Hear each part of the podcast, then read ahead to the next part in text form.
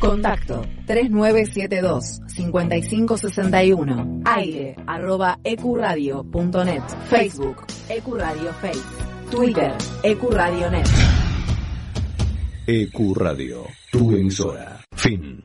Espacio publicitario. Estos son mandamientos para ser un buen ñoño. Comerás pochoclos por sobre todas las cosas. No desearás el videojuego de tu prójimo. Santificarás a todos los cómics y los mangas. Jamás ¿Qué es darás esto? una reseña. No te preocupes. Llegaste al lugar en donde se ve y se habla de todo lo que te gusta del mundo nerd. ¿Cómo, cuándo y dónde crees? La única regla, no hay reglas. Noticias, reseñas, juegos y mucho humor. Hasta las 6 de la tarde somos post créditos. Nos encontramos después de la función. Almirante, ¿está encendido? ¿Sí? Muy bien.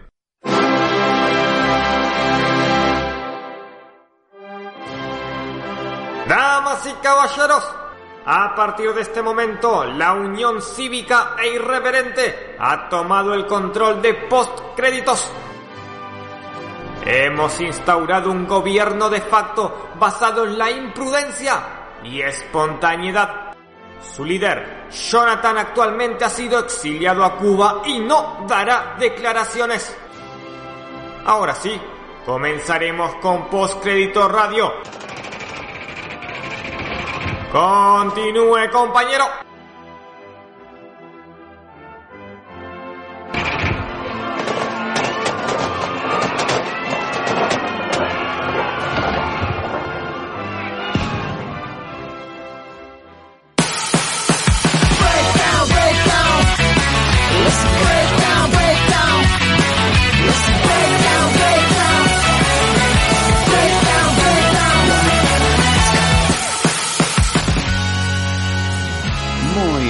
Tardes, damas y caballeros, y bienvenidos una vez más a Postcréditos Radio.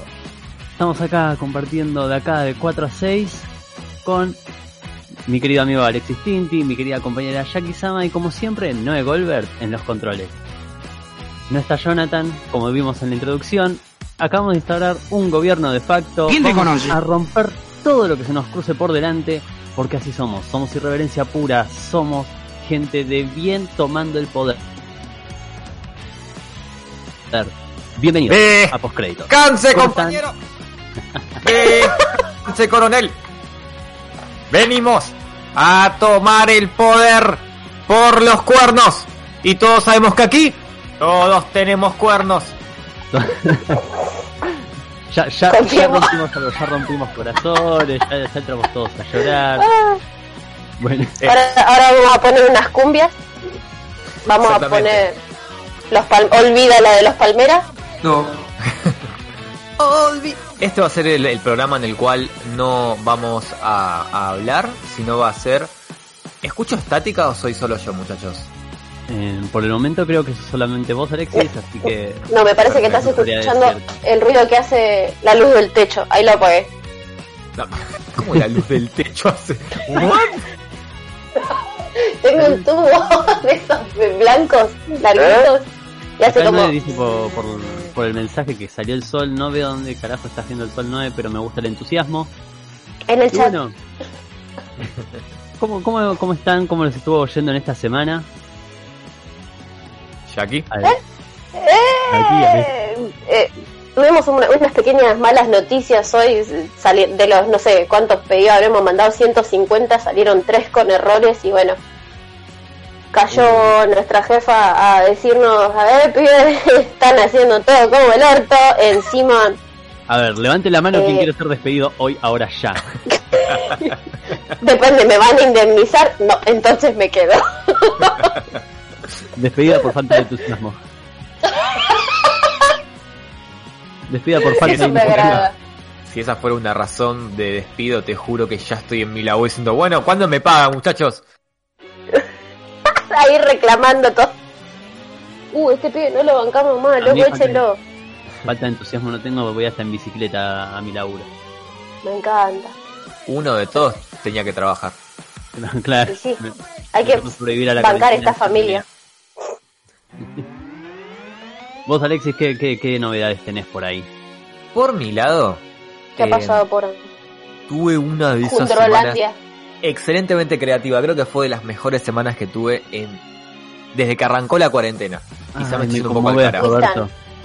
Eh, empecé a, a volver a filmar para mi canal de YouTube. Mismo estoy ahora editando un video de 45 minutos que probablemente el lunes... Se te fue la mano, amigo. Sí, se me fue la mano, la Se verdad fue que... la mano a la mierda. Esas ganas de hacer cosas y posta tuve una semana entre filmar y editar y, y súper súper divertida y además ¿Hace cuánto no subías un video? Y Tres además, ¿Tres meses? Ah, te tomaste Con- unas vacaciones ligeras, eh. sí bueno mismo eh, este video arranca como yo siento como chicos chicos ustedes ya sabían que esto iba a pasar pero o sea eh, volví ¿entendés? Eh, Era algo predecible. tuve tuve I una de las you wonder where I've been. más o menos. Aparte, algo muy loco es que en los tres meses de ausencia que tuve, gané al menos un 15% más de suscriptores. O sea, de Ah, videos pasivos que estaban subidos. Claro, y es como que te da un poco, viste cuando vos arrancabas a subir a YouTube, que te ven 5 personas, 10 personas, tenés un comentario, y, y decís como, bueno, voy a, podría subir 3 años y jamás habría un cambio. Y te vas dando cuenta de que no es el caso. Y entonces te, te da un poco, viste, de más ganas de subir cuando te das cuenta de que, aunque no subas por Tal 3 cual. meses, la Claro, gente pasa está ahí. que eh, Y sí. la cuestión es que se, retroalimenta YouTube. Exactamente. De repente, no sé, yo engancho un video que me gustó y empiezo, entro a tu canal, veo qué onda. Y, y Me si pasó. todo tu contenido es medianamente coherente y te- la gente empatiza, todo se retroalimenta- retroalimentando. Es la paja de cuando colgás y no subís nada. Exactamente. Cuando no subís porque nada empieza a, a morir de a poquito porque la gente ya vio tus videos. es real. Y además, quizá, bueno, como yo al menos nunca di redes sociales, o sea, no me interesa que me sigan en Twitter o Instagram o lo que fuere, tampoco hay como eh, una como una conexión entre público eh, chabón que hace videos, ¿no? Claro. O sea, Claro. Acá, se pierde ahí. acá está Peco porque nos conocemos hace años, pero siempre tuviste medio problemas con de- decir tus redes sociales en los videos que haces y demás. ¿Qué, qué onda con eso? ¿No, ¿No pensés que se pueden en- en- relacionar al momento de hacer un producto?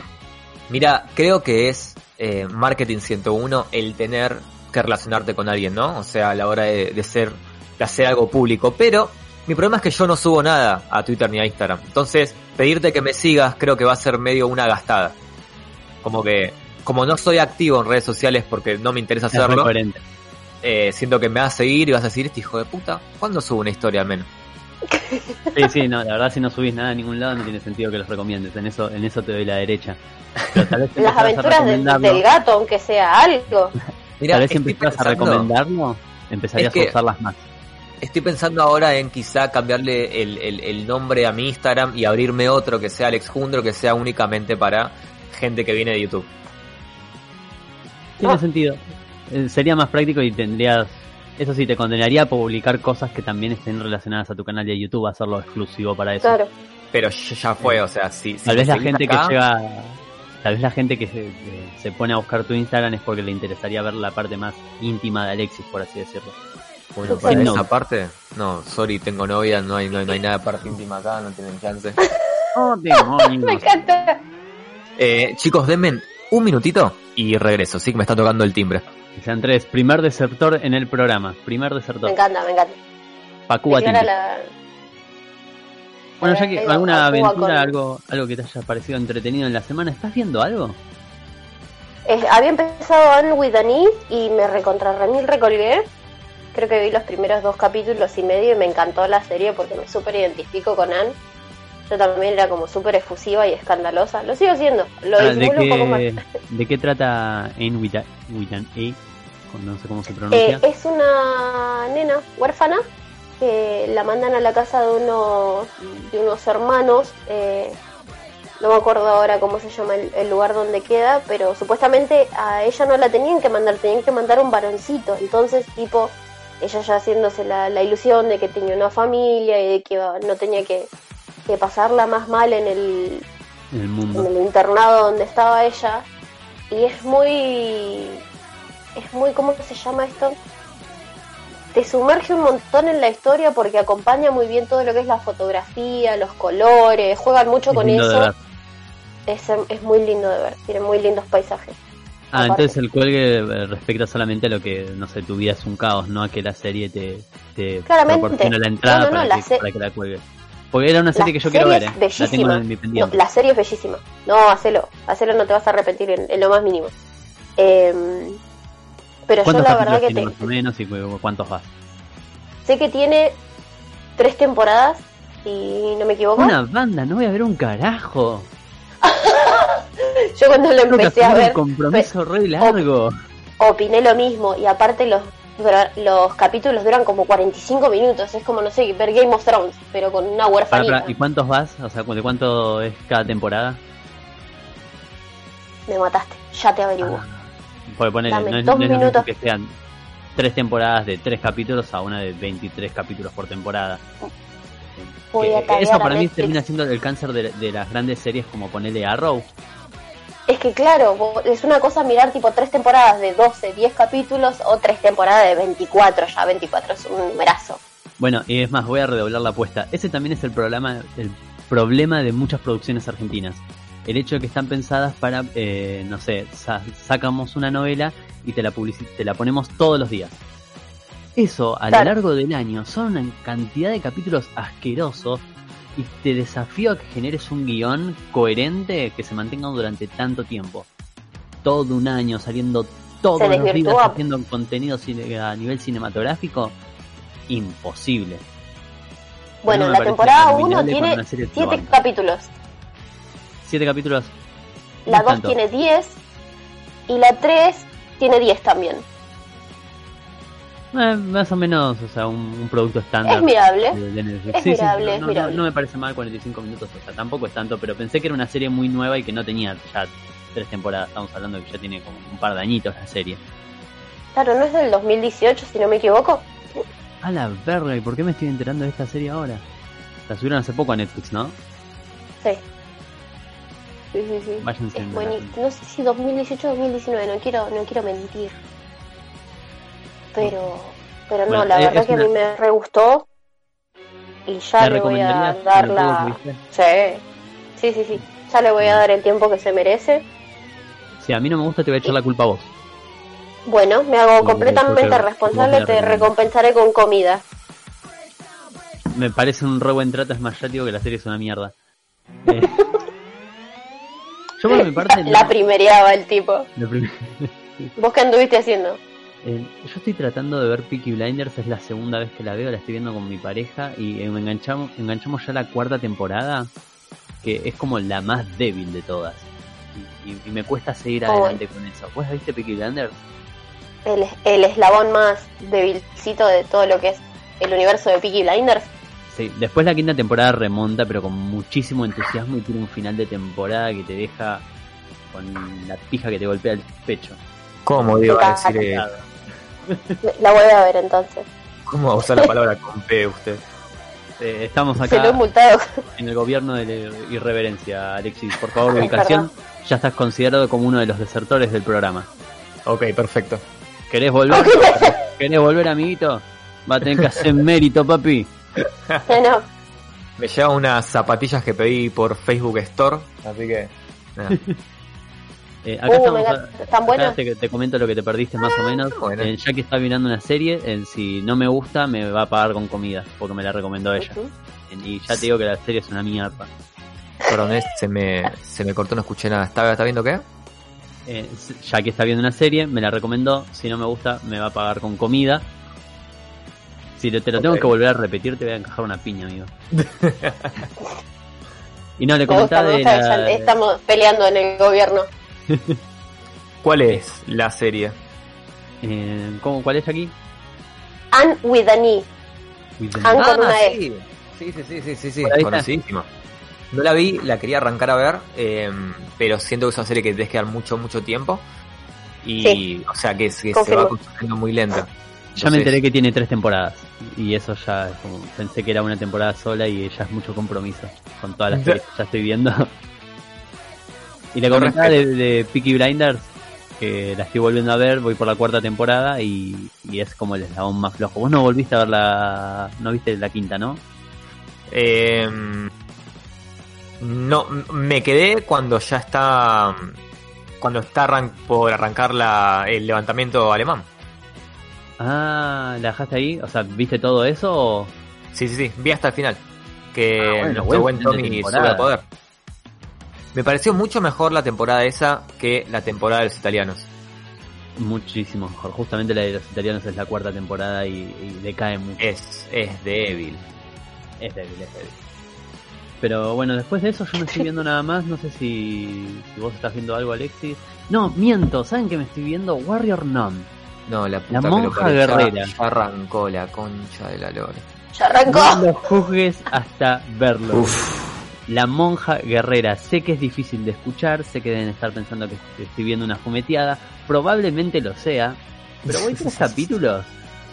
Y es un producto coherente. O sea, si en vez de ser monjas son eh, monjes Shaolin, la idea eh, super compras. Es- Es una idea del, del 2008, ponele. Cuando te ponen gente con poderes porque les- se les cantó la chota. Y voy por el tercer capítulo. Tiene 10 y ya se confirmó la segunda temporada. Efectos especiales no tan ambiciosos, historia más o menos coherente. Em, Busqué referencias en una amiga que también bastante ve muchas series y algunas tiene un criterio que, que compartimos. Y me dice que es afable. Que el final es medio polémico, pero es afable. Es una serie que, que realmente encontraste en Netflix a las 4 de la mañana si estás buscando muy duro. Eh, le voy a dar una chance, ¿eh? Le- realmente le voy a dar una chance. Solo porque por, por el nombre que tiene y el concepto que tiene, estoy sorprendido que te, te haya gustado. Así que algo, Bueno. algo tiene que tener. También reconozco que cuando vi el nombre, vi el tráiler y en el tráiler aparecen demonios, las minas no sé, te muestra que se teletransporta, tipo poderes duros, Sí. no pendejadas. Eh, aparecen las monjas con trajes tácticos, con cuchillos, metralletas, escopetas. Eh, estaba esperando ver una serie eh, muy flashera, con mucha comedia y sin mucho sentido. Y la verdad me encontré con, con que se lo tomaron en serio y están armando una historia. O sea, espero ver crecimiento desde personaje en esta serie. Tal Vamos a ver qué onda. La poca una- que le tenía, Sí. tal vez es lo que me, me agarró y dijo, che, pará. Tal vez está un poco bueno. Vamos a hacer una, un tipo de review el mes que viene, si le metemos ganas. Sí, Ah, eh, La monja Pero, porque son pocos capítulos, Oh. 10 capítulos de acá a un mes, Sí, no es nada. el negocio Rambo. Lo que sí no, no, de vuelta, no la terminé de ver. Yo no sé si esto no termina para la mierda. Y, y no voy a confiar en el hecho de, ay no, confirmaron segunda temporada, seguramente es porque es buena. No, la pija, ya confirmaron cada pendejada No la pijas. Es real. real. Pero no, Es es- real, pero- real. no, no sé vos Alexis, que estuviste jugando algo. ¿Estuviste No, jugando en algo? realidad sí quería comentar de que estuve viendo una serie que justamente ayer la terminé de ver, que creo que es la mejor serie que vi en todo el 2020 y si lo hubiera visto el año pasado es la mejor serie que vi en todo el 2019. Ya eh, el nombre. The Kingdom. Está en Netflix, es surcoreana y es definitivamente el mejor producto que hay en Netflix, aparte de quizá pequeñas excepciones como Peaky Blinders o otras cosas. Pero es increíblemente buena, pero es increíblemente buena y es sobre zombies, pero tiene una- un foco principal en, en problemas políticos, ¿no? Es como un Games of Thrones, Pero en el cual zombies. en vez de hacer ocho temporadas hicieron dos. La, la verdad que tiene nada más dos temporadas y es como casi un anime porque tiene arcos argumentales que van cerrando y, y me voló Ah. la cabeza.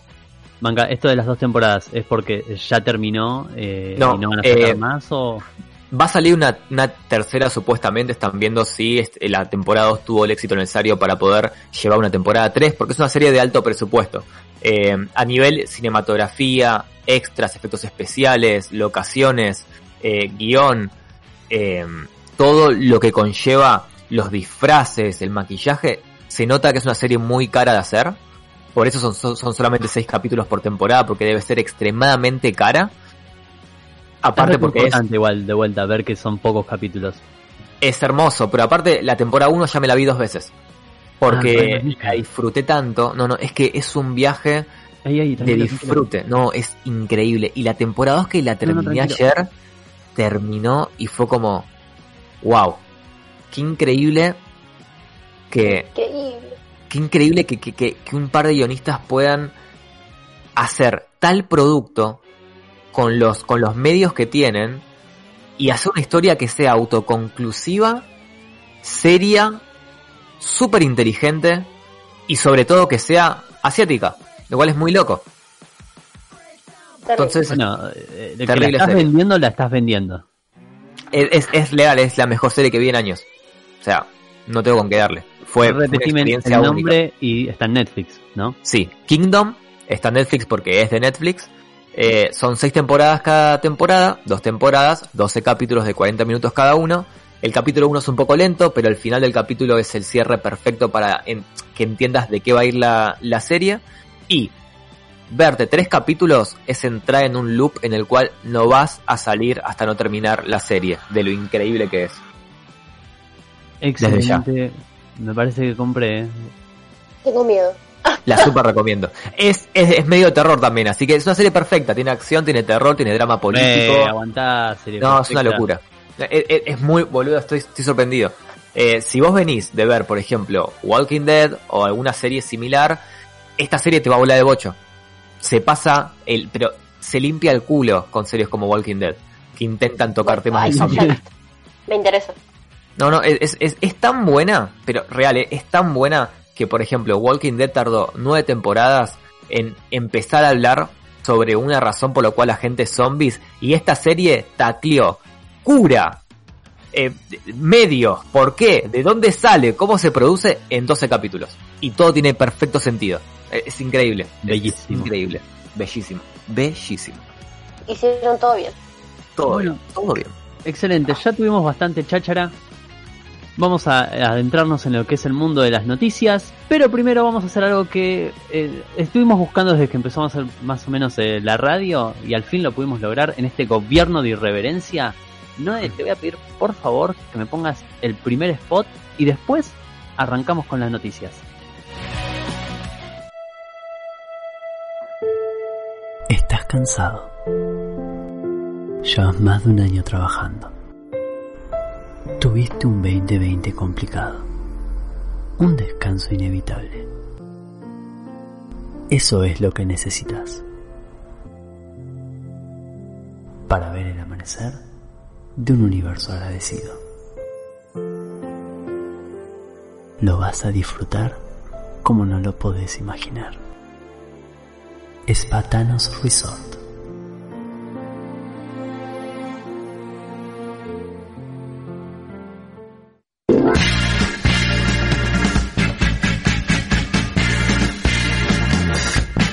Excelente muchachos, tenemos nuestro primer sponsor y continuaremos con más sorpresas a lo largo del programa, pero vamos a bajar un poco los decibeles y voy a traer una noticia que es dura y me sorprendió muchísimo, pero es el fallecimiento de Chadwick Boseman, el actor de Black Panther, que falleció ayer si mal no recuerdo, Sí. porque tenía cáncer de colon, una noticia que impactó muchísimo en el mundo del cine y, y los cómics, y para, la verdad, un, un garrón.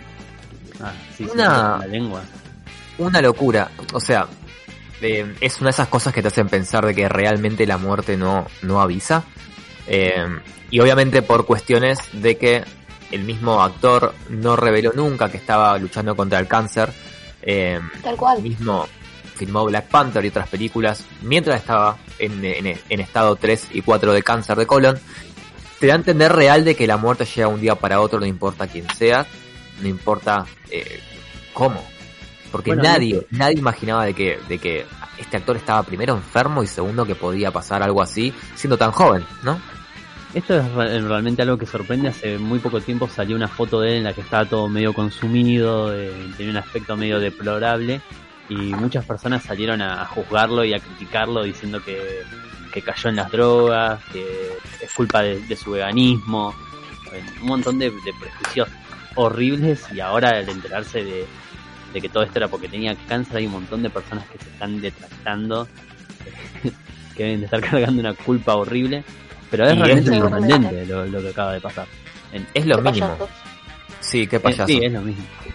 Bueno, mismo como vos decís, esa foto viene de un, de un podcast donde él estaba haciendo una como una mini entrevista en vivo y también salió gente a decir que era por un papel, que estaba así de flaco. Nada, ahora nos enteramos de que nada que ver y es, es realmente una pena. Eh, es, es realmente una pena. La- igual las pelotudeces que también estaba.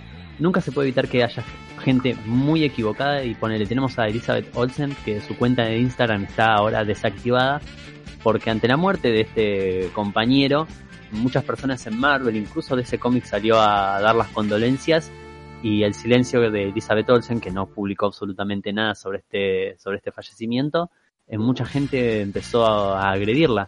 Entraban a las redes sociales y la atacaban, eh, diciéndole por qué no está declarando nada eh, las condolencias por Chadwick y le, le bajaron la cuenta. O sea, increíble cómo la estupidez puede llegar a estos niveles en, en temas tan en los que deberíamos sensibilizarnos un poco, ¿no? La verdad que sí, es una locura. Yo en- entiendo que, a ver, me pasó anoche que estaba en Twitter, eh, que justamente nos enteramos a la noche, ¿no? Del fallecimiento. Sí, sí. Y mucha gente muy rápidamente salió como a pronunciarse fuerza a la familia, esto que el otro. Y un par de personas que sigo, que no tienen nada que ver con el ámbito de los cómics, pero sí con el ámbito del cine. Algunas tardaron 4 o 6 horas en recién tuitear algo, ya sea porque en el país donde residen era de noche y estaban durmiendo, o ya sea porque estaban ocupados con cualquier otra cosa. Los comentarios de esos tweets eran, che, llegaste tarde, estás re tarde en la, en la noticia. Y es como, inconscientes. hermano, claro, es O una sea, todo bien. Yo que, que de, O de este sea, no estoy grupo buscando tener la primicia, estoy buscando Claro. eh, eh, expresar mostrar mi apoyo y mi, mi, mi, mi congoja ante lo que está pasando. O sea, son todos De vuelta. Para ir a un ejemplo muy muy pequeño, tipo, yo de esto me enteré hoy porque ayer cuando Johnny manda el mensaje al grupo, eh, yo estaba en otra en otro mundo, estaba haciendo otras cosas. Y ahora me entero y en un momento, o sea, la, la miro de pareja y la abrazo y digo, esto es re fuerte y no por eso soy peor persona por haberme enterado horas tarde. Un- Un nivel de Totalmente. inconsciencia de, de- de esta gente en, en tremendo. Ridículo. Tal vez no te sentís en condiciones de dar tu, tu, tu- de, de expresar tus sentimientos en ese momento porque estás Apa- perdiendo a una persona con la que compartiste años. Claro, tal vez Elizabeth Olsen no expresa las condolencias porque no, no, no puede escribir porque las lágrimas no, no se lo permiten. Que no lo sé, Vaya pero a también, o sea, tendré- déjenle hacer el duelo que ella quiera, si es que te está haciendo duelo. Y en, to- y en Bueno. todo caso, la- a las a las únicas personas que les debe las condolencias es a la familia de él, no a los, al público. Totalmente. Y mismo, si no, supongamos de que no le duele la muerte, no quiere dar condolencias o está ocupado en otras cosas, ¿cuál es el problema? Todo su derecho. Estás en todo tu derecho. No por ser figura ser pública humano. tenés que salir a declarar lo que los fans quieren que declares. Si a vos te duele la, la muerte del actor, lloralo, pero no pidas que alguien más lo llore. Así de fácil. En fin, haters en los foros va a haber siempre, así que, Alexis, noticias por tu lado. Haters gonna hate, bro. Yo, bro. Bro. Tal cual. Eh, más que noticias, algo que quería hablar, porque bueno, el sábado pasado no estuve, creo que vos, Sergio, tampoco estuviste. No, no, no. No sé, Jackie, si lo comentaron, el tráiler que salió de Batman. Uh, muchacho. A eso no, yo, hice un comentario al respecto en mi, en mi cuenta de Facebook, pero no, no lo tocamos en el, en el programa, Podés comentarnos tu, tu Perfecto, opinión de Facebook también en este medio. Sí. Dije, eh, Se lo ponía a buscar, está muy mal iluminado. Upa. Yo no sé si estoy viendo a Robert Pattinson, si estoy viendo a, al, al Chavo del 8 o a eh, Bobby Goma, ponele. Y uno de los y uno de los comentarios decía, los dirigió el que dirigió la batalla de Winterfell y ese fue el mejor comentario de todos. Si tuviera un millón de dólares se los daría, Desubicada. pero no. Eh, pero en líneas generales, más allá quizá de lo técnico, ¿te gustó o no te gustó? Mm, No, no, no, la, la No, verdad no, tengo no, no. sentimientos encontrados. Está perfecto. no sé cómo sentirme al respecto. Está Ya, perfecto. ya no sabía cómo sentirme al respecto cuando me enteré que Pattinson iba a hacer de Batman y es como, mm, mm, mm. Como, Edward, bueno, eh, bueno, pero de Batman es como, siento que no le da el, el physic to roll. Eh, bueno, sí, mismo justamente tocaste un tema recopado porque hace un par de meses había salido unas historias en IGN de que Robert Pattinson no quería entrenar con ningún personal trainer Sí. para prepararse para Batman. Y era como, es- estás en todo tu derecho a hacer lo que vos quieras, pero es un rol físico. Y tenés que cumplir cierto estándar para hacer este papel. Entonces se armó medio como una polémica de, che, no seas vago, chabón, o sea, sos Batman. no puedes bueno, ni de estar gordo estar muy flaco, amigo, sos Batman. O sea, te puedes proclamar contra estos estándares en otros ámbitos, ¿no? Ahora que te están poniendo una pangote de guita arriba de la mesa y lo único que tenés que hacer es levantar el culo y hacer sentadillas, no sé, lo que sea. No, obviamente que no es solo eso, pero es una Mismo que sea de un decir. proceso horroroso por meses, es parte también del trabajo de un, actor, me parece. Mismo si no, preguntale a Tal Christian cual. Bale. Si el contrato te lo pide y, y es Christian Bale para, es- para el personaje que vas a interpretar, o sea, si también te piden que adelgaces porque vas a interpretar un cocainómano y podés, no, El mundo no se me merece que a está medio Christian desubicado la- esto de, de no hacerlo porque es un estándar de, de belleza y demás, medio Pero es que es parte de la historia del personaje. claro, Claro. O sea, Bruce entrenó con raza al ghul para ser un arma letal siendo solamente un humano. O sea, Sí, igual Acabas de ¿Pero dar qué el me mejor ejemplo contar? del mundo, ¿eh? O sea, es, es real. Si el guion del personaje te lo pide, lo tenés que hacer. No, no te queda otra. Ya no es una, una, un- un- una crítica creativa ni una dirección puntual de un artista. Así está el personaje escrito. así es el guion y hay que respetarlo. Así es el guion, claro. Para eso te estamos pagando la concha de tu madre. Básicamente. Para no irnos mucho de Baila, perra. lo que vimos en el tráiler, yo creo que sí, eh, lamentablemente Robert Pattinson está bastante condicionado por, por la carrera que tiene, que muchos no habrán visto sus películas, pero lo que más tenemos en alto es eh, lo de Crepúsculo. Eh, más allá de eso, es un tráiler interesante, por lo menos es interesante. ojo, él no es mal actor. En, no- me parece que la película se llama Como agua para elefante, puede ser. No, desconozco. Es muy buena. No, no, por eso, yo creo que Robert Pattinson tiene grandes habilidades actorales. eh, no, no estoy muy en desacuerdo en que sea un Batman. Ten- Yo voy a esperar a verlo. Muchos cuestionaron a Ben Affleck y la verdad no sé si, si justamente Ben Affleck fue lo malo dentro de las películas de Batman vs Superman o la Liga de la Justicia. Tampoco fue bueno. Si vos, para, si te pones a, a, a desarmar el rol, ponele, de, de Batman. No, es que awful, la, bro. La verdad creo haber visto muy poco del Batman de Ben Affleck como para poder dar realmente una opinión. Así como me cuesta dar una opinión sobre Superman, que ah, tiene más desarrollo que Batman y sin embargo no vimos nada. Vimos Mm, A ver, Seb, su, su sin comienzo repetir y y sin soplar, mejor Batman. mejor Batman. Uh, durísimo. Te soy sincero, nunca lo había venimos. pensado. Tendría que tirarme al de Christopher Nolan, específicamente en la segunda película. Yo no estoy muy encariñado con el personaje de Batman. Eso es una Tinti. realidad. Christian Bale, no lo dudo, ni un segundo. Nada, nada de los Yo entiendo que hay mucho amor por los Batman anteriores, eh, pero para mí es Christian Bale. Definió no solo una generación de cómo se maneja Batman y, y qué tipo de reglas tiene, sino el- algo tan tonto como la voz que puso Christian Bale definió un montón de cultura. La verdad Entonces- fue la primera vez en el cine en el que se le dio tanto, tanto importancia al personaje, darle un desarrollo coherente, porque las anteriores películas están sostenidas bajo un halo de, de fantasía que permitía ciertos invencibles que no, no iban. Entonces es difícil no caer en Christian Bale, porque fue Nolan fue el primero que se lo tomó en serio, por así decirlo. Tal cual. Eh, en cuanto a lo que es Robert. Pattinson en el nuevo tráiler, de vuelta, me parece interesante. No puedo, no me presentó hype, pero hay cosas que se ven, se ven muy buenas. Estoy muy contento con el look. No, no me parece des- desubicado, me parece que tiene un lindo contraste en lo que es medio armadura y que sea cómodo para pelear. Se lo ve muy armatoste. Se, se ve que si no tenía ganas de ir al gimnasio, mínimo le dieron algo que aparenta que tenga músculo. Es real. Eh, bueno, yo opino parecido a vos. No hubo nada que me deslumbre, pero no lo odié tampoco. Creo que es, es muy corto, muestra muy poco. Eh, lo que me gusta del tráiler, bueno, por ejemplo, ¿El eh, estilo policial negro?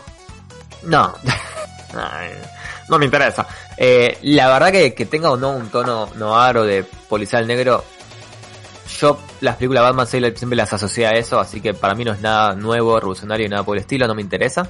Eh, lo que me gusta es que sea un villano diferente, sobre todo porque las iteraciones que vimos del acertijo hasta ahora fueron siempre un tono paródico, y está bueno que haya quizá una primera, eh, un primer vistazo a un acertijo un poco más asesino, un poco más serio. Y eso sí me gustó.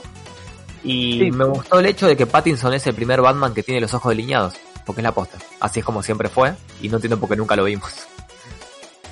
Bueno, sí, es verdad, nunca había pasado. No, no quedó mal. De eso doy fe.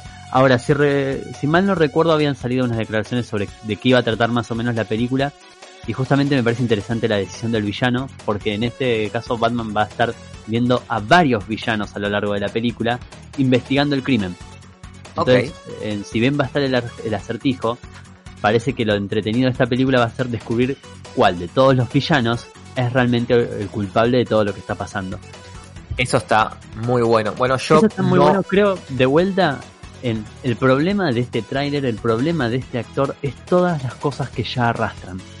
Claro. Eh, no tuvimos una pausa con Batman, no tuvimos un descanso. Entonces no... Estoy como medio agotado de Batman. Te entiendo. ¿Se entiende? Sí, sí, sí. Eh, eh, creo que ese es más, más que nada el problema que arrastra el tráiler, porque en paralelo en que tenemos al Batman de Robert Pattinson, se estrenó el, el tráiler definitivo de lo que es el Snyder Cut, también quiero hablar de eso, en que tenemos a otro Batman. O sea, mirá el poco descanso que tenemos, que tenemos dos Batman en el cine, al mismo tiempo. Sí, es real. Mismo uno pensaría que se va a hacer el mismo trato que con el Joker, que al menos tuvo un tiempo de, años para respirar el personaje antes de volver a, renovarlo. Y con Batman no estaría pasando. Creo que lo que quizá mata un poco el concepto de Batman en este momento es el Snyder Cut. Eh, es realmente un problema, porque vamos a tener... No creo que salgan en paralelo, no creo que, salgan con meses de diferencia las películas, pero tenemos dos trailers en la misma semana con dos Batman diferentes. En, el mismo día, porque todo esto son cosas que salieron durante la DC Fandom. Por cierto, ¿viste el trailer de Snyder? Lo vi. Decilo. Igual de basura. Igual. real, ¿eh? Sí, sí, basura real. Eh, a ver, quiero, quiero, quiero dar un comentario real, ¿no? Entiendo la gente que está emocionada por esta película. No lo comparto, no lo comparto ni un poco, porque no es lo mío. Pero, entiendo que si yo fuera muy fan de la Liga de la Justicia y aparece una película con algunas escenas originales y, y toques, en, perdón, y personajes retocados y mejor CGI y que sea una dirección un poco más acorde a lo que quiere los fans original. claro, que pensar que es más serio, lo que fuere. Lo entiendo. Estoy, estoy alegre por esta gente que está feliz por el tráiler. Desde mi punto de vista, que estoy en otro lado de la ecuación, creo que es un tráiler súper estúpido. Creo que es un tráiler que, porque me muestres escenas originales cortas, no cambia la esencia de que es la misma película con retoques. Yo lo veo como si fuera un remake de un juego que ni siquiera es tanto un remake porque no hay un gran salto ni gráfico ni de DLC. Exactamente. Es como cuando sale una versión extendida de director en DVD. No cambia la esencia de la película, puede cambiar detalles. Bueno, me gusta esto que estás diciendo porque es algo que, que me pasó al momento de verlo. Es que hay un par de escenas que, que me compraron un poco, que agarré y dije, pucha, Flash acá en esta escena se, se ve viola pero ya conozco tu historia, ya conozco tu película y, y qué verga que va a ser malo. A esto voy. Eso... Sí, sí, sí, No, no, es que voy exactamente a eso. Es como, voy a dar un caso puntual que quizá la gente que juega juegos lo entiende. Cuando salió el Final Fantasy XV hace un par de años, eh, el juego salió en un estado el cual era el estado final del juego. ¿Cuál es el problema? toda la historia que planteaba el juego era tan inconsistente y tan mal contada que fue algo que echó a perder gran parte de la experiencia. Entonces, ¿qué pasó? Square Enix, la empresa desarrolladora de Final Fantasy, sacó eh, con el paso del tiempo muchos updates hasta llegar a una versión final llamada Final Fantasy Royal que tiene cutscenes agregadas, cinemáticas agregadas, se cuenta mejor la historia, se cambia un poco la dirección y eso hace de la experiencia final, si es tu primera vez al jugarlo, algo un poco más coherente, ¿no? Como que es un mejor producto redondo en muchas fallas que tenía, pero al final del día es la misma historia y las partes clave son las mismas, no se está rehaciendo todos los juegos. Con esta película es lo mismo. La esencia de la película, lo duro de la película, las dos horas de película van a ser las mismas. Cuatro. Lo que va a tener son detalles puntuales agregados que quizás van a conectar las cosas un poco mejor. Y eso quizás sume a la, a la experiencia y cuando vos la veas digas, wow, no es un 5 o un 6, es un 8, lo respeto. Pero para mí la película de todas formas, ya la conozco, ya sé la historia, ya la vi, ya la odié, ya me tomó el pelo. Entonces, no es para mí, lo- no es la cuarta venida de Jesucristo como estos forros piensan. Súper duro, súper real. eh, es algo que realmente no me, me gusta tirar- seguir tirándole hate a Snyder porque ya lo vengo haciendo hace más de un año. Pero siguen saliendo noticias y es como mi función acá. Eh, me pasa eso con el tráiler. Hay, hay escenas que son lindas, pero ya conozco el producto y es decepcionante.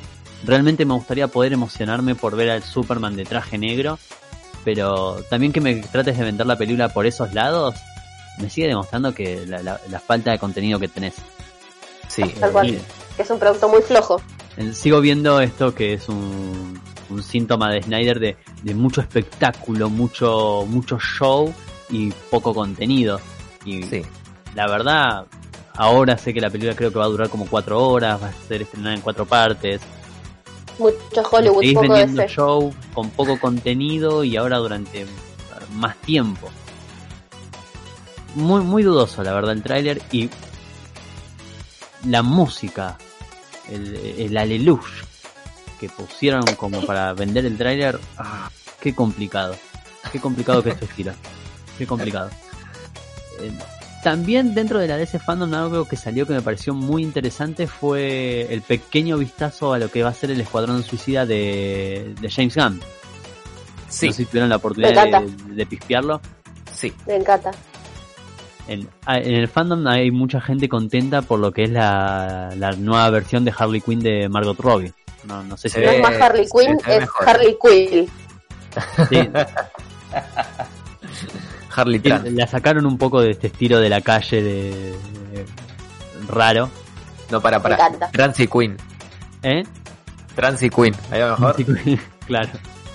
Eh, y le dieron este look más sí. de, de roller derby, de, de- con ropa de cuero, con los tonos en los colores de acuerdo a su, a su personaje en las historietas. Me gusta que la gente esté conforme con este producto.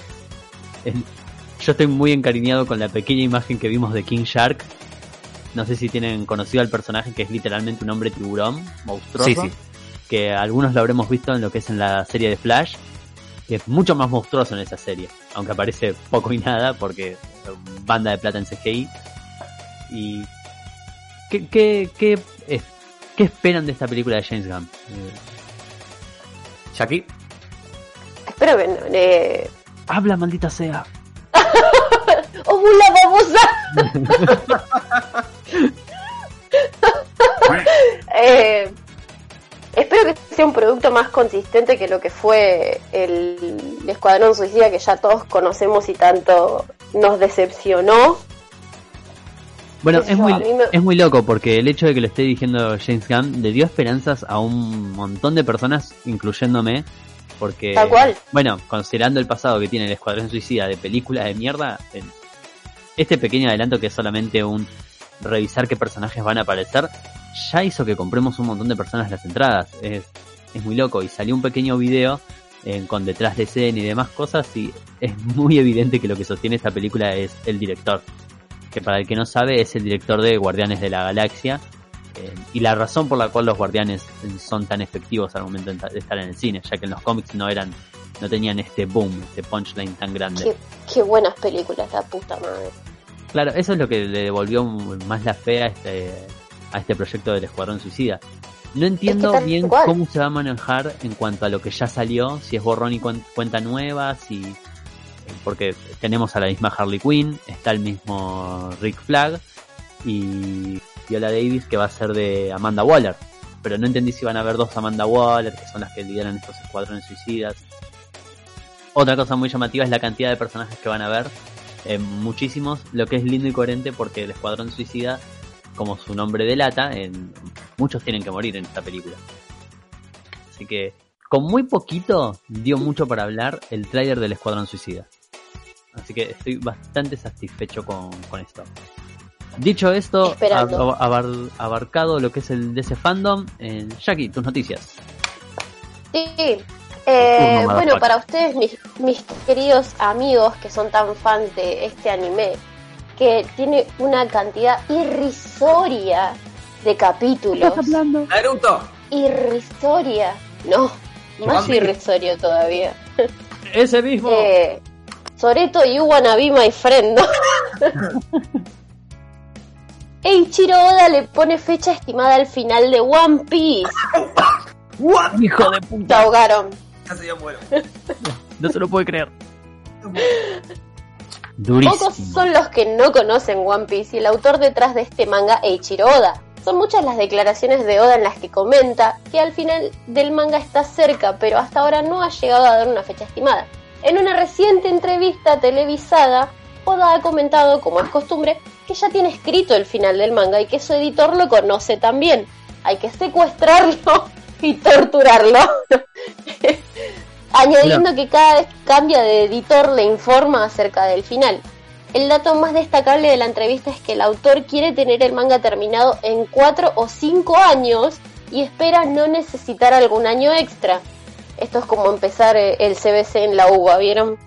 Bueno, es algo muy lindo lo que me pasó con esta noticia porque eh, ya llevo muchos años viendo One Piece, no tantos como los años que está en emisión. Y hace unos 5 años, Oda agarró y dijo, muchachos, de acá a 10 años va a terminar la serie. En ese momento me pareció una eternidad. Pero ahora con esta noticia de Oda declarando, che, mirá, en 5 termina, mm, también me, me da a entender tipo lo controlado que él tiene la serie. Fue literalmente, Tal cual. o sea, dijo, "Che, Está todo fríamente calculado. estamos a mitad de la serie. Y esta declaración es, muchachos, estamos a un cuarto de la serie. La confianza que se tiene como para mantener este producto durante tantos años y de forma tan coherente, una vez más, increíble este sujeto. Pasa Tal que eh, al, al que está todos los días acá, es raro que después de tanto tiempo escuchar un, che amigo, mira que, mira que esto, esto termina en breve. Eh, disfrutalo. Guacho, pará. Yo ya estoy acostumbrado a vivir con esta mierda. Pensé que iba a envejecer. Pará. Pensamos que eran los Simpsons japoneses, ¿viste? Claro, a, a mí me parece reconfortante. Reconfortante saber que ya falta poco tiempo. Eh, dentro de todo y Es dentro de todo lo que es la emisión de One Piece, que ya tiene como unos 25 años de emisión. Dios. Un sacadito. Mal. Mal, mal. Ya queda re poco. En comparación ya queda re poco. Y bueno, ¿vieron que les dije que César la, la había empezado? Sí. Bueno, ya va por el 325. Ah, le está meti- metiendo furia. Pero Sí, duro, sí, duro. Ya. bien el muchachito. Ya descartaron el, el Going Merry, ¿no? Sí, sí, sí, el, el barquito con el que comienza todo, todo lo, lo lindo del viaje. Tal cual. Y, y ahora no sé por dónde andarán porque están mirando un capítulo atrás del otro y yo no puedo mirar la serie, me estresa. Muy, Pero muy- más o menos por ahí andaba anoche como a las 3 de la mañana. Es una serie que aparte es muy, muy fácil de viciar porque como siempre la duración de los animes es bastante breve y cuando te quisiste dar cuenta te comiste 10 capítulos. Tal cual. Y, y no tenés un autostop con One Piece. eh. Sali- salir del anime es como es peor que salir de la droga. en fin. Eh, no sé si también vieron de esto del DC Fandom que salió un pequeño vistazo a lo que va a ser en la película de la roca Shazam. Eh, no lo vi. No. Me enteré, pero No lo vi. No, no vi nada. salieron más bien artes conceptuales que lo que muestran es o un par de lo que es la Liga de Justicia Americana, la Justice Society of America, que es el primer grupo de, de superhéroes eh, que apareció en los cómics. Eh, lo que nos lleva a entender de que en esta película van a aparecer muchos héroes de la vieja escuela y, y que Shazam eh, está desde hace muchísimo tiempo. Se reveló poco, se mostró poquito porque es un proyecto que recién está empezando dentro de todo, pero como siempre, La Roca levanta todo con, con su carisma y su, su increíble musculatura. Por supuesto.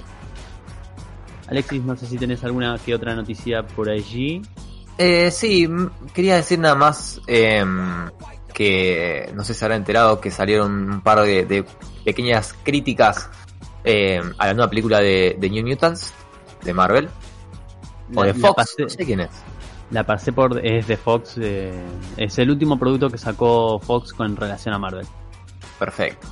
Y nada, está siendo eh, criticada de forma dura, como un producto mediocre e insuficiente. Y mismo el creador de los cómics de, de New Mutants saltó a eh, decir que no estaba muy de acuerdo con la visión de la película. Eh, puso un pequeño posteo en Facebook que es excelente, que lo estoy buscando y no lo estoy pudiendo encontrar. para, para, para. ¿Quién dijo que no está de acuerdo con la visión de la película?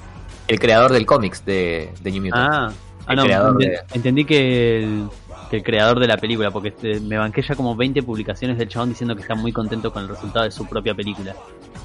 Mm. Por eso, entendí mal lo que dijiste. ¿eh? No sé qué es lo que habrá pensado ese chabón. No podemos decir que lo de New Mutants nos sorprende. No, no, no, no, no, pero ni a patadas. Pero es como, yo ni siquiera sabía que existía la película, nada más me acordaba de que eh, iba a ser de terror. Sí. Sí, Eh, era como mucho más oscura que a Claro. lo que nos tenían acostumbrados. Que ese era como el, el- el factor de compra, digamos, ¿no? De New Mutant, como, eh, película de superhéroes que va a ser exclusivamente terror. Pero salió eh, hace dos días el creador Bob McLeod, que es el creador de, de New Mutants, acá contra el posteo, a decir lo siguiente. Estaba muy emocionado cuando escuché del proyecto de hacer de The New Mutants una película. Y pensé que hacerla una película del género de terror era una idea interesante, pero que no iba a permitir que el público se adapte y se involucre con todos los personajes que yo había escrito. Pero de todas formas dije, hey, son mis personajes en una película, estoy muy contento por esto. Pero, después de ver la película, debo decir lo Estoy siguiente. muy ofendido. Estoy un poco decepcionado de que no le hayan dado a Danny Braids, eh, de que no le hayan dado a Danny el papel que esperaba para él. Pero bueno, me gusta el actor que lo representa. Estoy un poco decepcionado de que a Rain no le hayan dado un pelo rojo con puntas como Punk, como lo había dibujado. Pero bueno, me gusta el look que tiene. Como que es muy, me decepciona esto, pero tranquilos, ¿entendés? como que no quiero problemas. Estoy un poco decepcionado con que Sam no es alto y, y gordito como lo dibujé, pero bueno, es la decisión que tomaron. Estoy Claro, es decepcionado. inconsistente. Claro, estoy muy decepcionado con que Roberto no es bajito y negro como lo había escrito. Pero bueno, Hollywood le encanta hacer whitewashing, que es cuando agarra a un actor negro y lo vuelve en blanco, porque Hollywood es Hollywood. Así que dice, básicamente Josh Bone, que es el director de la película, borró todo lo que yo contribuí a lo largo de todos mis años en el papel de ser el desarrollador de este cómic. Y ahora, en la película, estoy creditado en la película, dice Bob, como co-creador. Y ni siquiera escribieron mi nombre bien. En vez de Bob McLeod, le pusieron Bob McLeod. Amigo, pero ofendete. Dale. Andá y patearos en la cara. Es una locura. Dice, no puede ser. Voy y les años la puerta, mínimo. Mínimo. No puede ser Mínimo. que en tres años de grabación y edición ni siquiera hayan podido corregir mi nombre en los créditos. Esta película va a ser mala por siempre. Creo que ya me cansé de esto. Fue como ascendiendo su, su nivel de ira mientras iba escribiendo, ¿no? Es como, bueno, vamos a hacer una crítica medianamente parcial, pero la verdad los quiero mandar todos a la concha de su madre. Slowly raging. Quiero igual decir que esto, esto que acabo de leer estaba en inglés, lo, lo traduje mientras lo iba leyendo, quizá hay palabras menos, palabras más, eh, quizá, eh, pero que se entienda ¿Qué, la... qué nivel? Qué, qué- qué arte, qué arte. Y quizá ven, venga alguien y diga, no, pero él no dijo exactamente esto. No, chicos, no sé, yo no soy traductor. ¿Mm? Ah, yo aprendí inglés jugando PlayStation, no me rompa la voz. Qué bien, qué equipo que tenemos, producciones en vivo, no te la puedo creer. Hablando de producciones en vivo, Nos vamos para que, arriba. Creo que tenemos, tenemos un nuevo spot publicitario porque ahora tenemos, ahora que Johnny se fue a Cuba, nos han llegado promociones y gente que quiere trabajar con, con nosotros. Creo que tenemos una publicidad por ahí esperando al aire. Y la vamos a escuchar cuando terminemos la tanda, pero ahora vamos a primero, antes de la tanda, vamos a escuchar un poquito de música. ¿Les parece? ¿Estamos todos de acuerdo? Y al final de la tanda les, les traemos el spot que Tinti les propuso, que, que Tinti trajo para acá. Empezamos con Maybe It's Today de Dante Spinetta. Welcome to my mundo. I hope you enjoy this viaje a través de mi paisaje. I walked in, baby you was there with your sexy little thing. Isn't the thing the same? Mommy, what's your name? She answered me, Maria, and my man is over there. So chico, alejate. Get it? So I was like, I don't care, cause you was made for me, nena. I ain't playing with you. What I'm saying is true. All that light in your eyes reminds me of God. Let me be your man. And she said, who knows, maybe one day since that day I can't even breathe,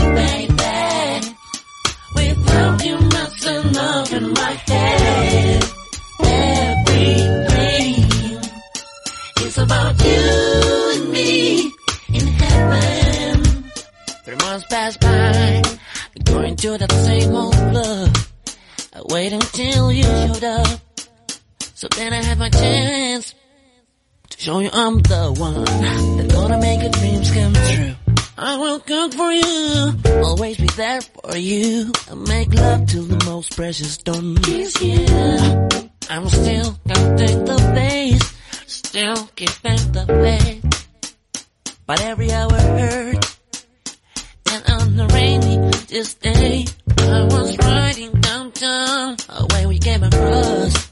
And I gave her my heartbeat everywhere. Since can't even him baby.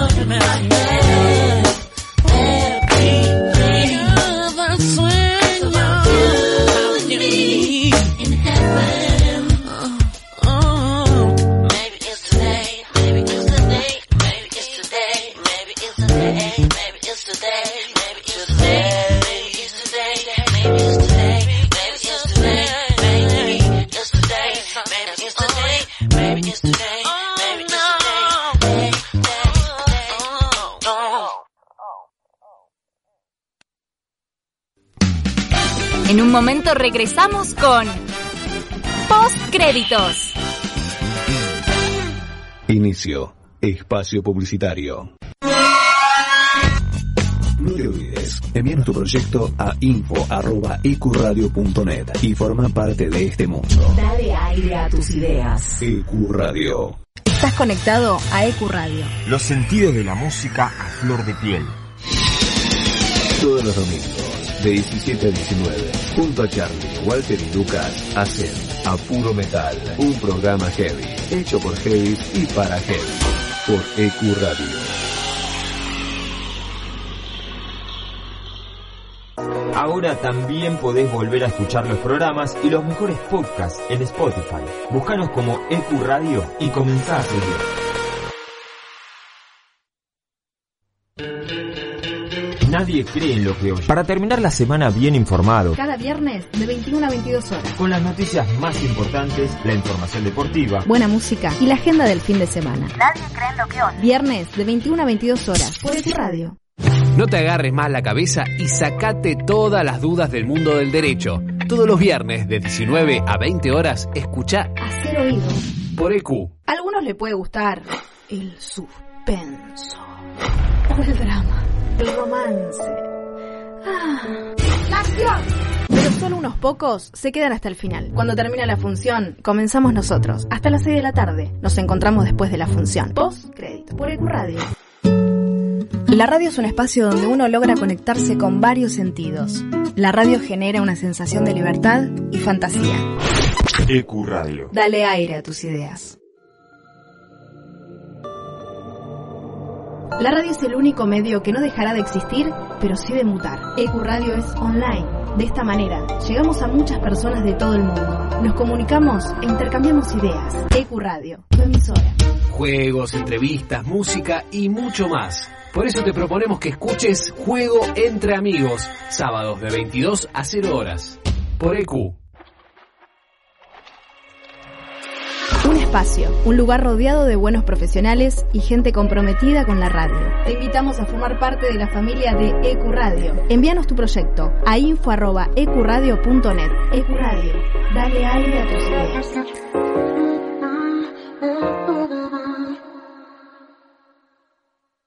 No dejes de estar conectado.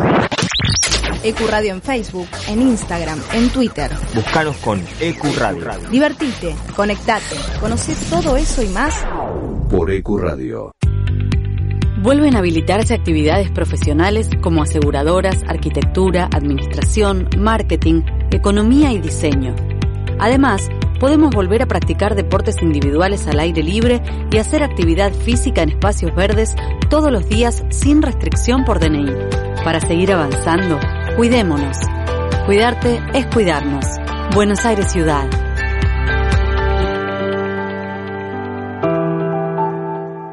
Todos los sábados de 14 a 16 horas, Cruce Peligroso. Bandas, exclusivos, entrevistas. Cruce Peligroso, por EQ.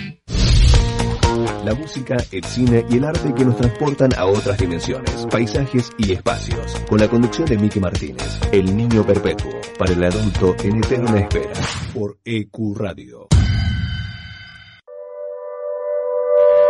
Volvimos renovados. En otro día, en otro horario. Inbox Night. Martes de 22 a 24 horas. Estamos fuera de lugar. Te traemos las noticias que no vas a encontrar en ningún lugar. Fuera de lugar. Te ubicas siempre con música, espectáculos, salud, deportes, humor y algo más. Cada miércoles de 22 a medianoche. Por EQ Radio. Todos los viernes, de 22 a 0, escuchás Sin Gravedad. Agendalo. Sin Gravedad. Todos los viernes, de 22 a 0 horas, por EQ Radio. Contacto 3972-5561. Aire arroba ecuradio.net. Facebook Ecuradio Face. Twitter Ecuradio.net. EQ Radio, tu emisora. Fin. Espacio publicitario. Ya volvimos con más Post Créditos.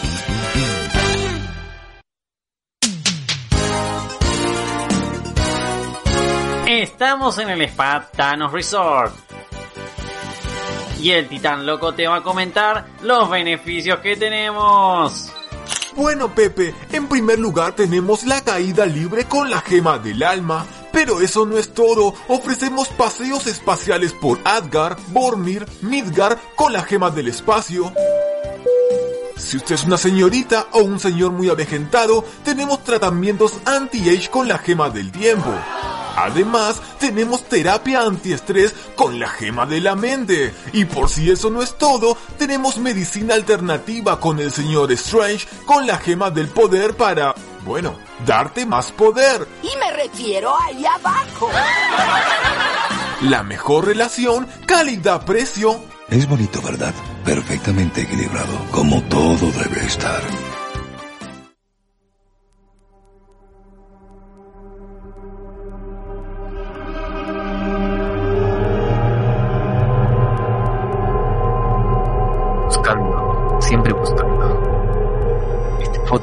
Sobre eso, buscar. Y la verdad que estoy entre orgulloso y entre el cringe.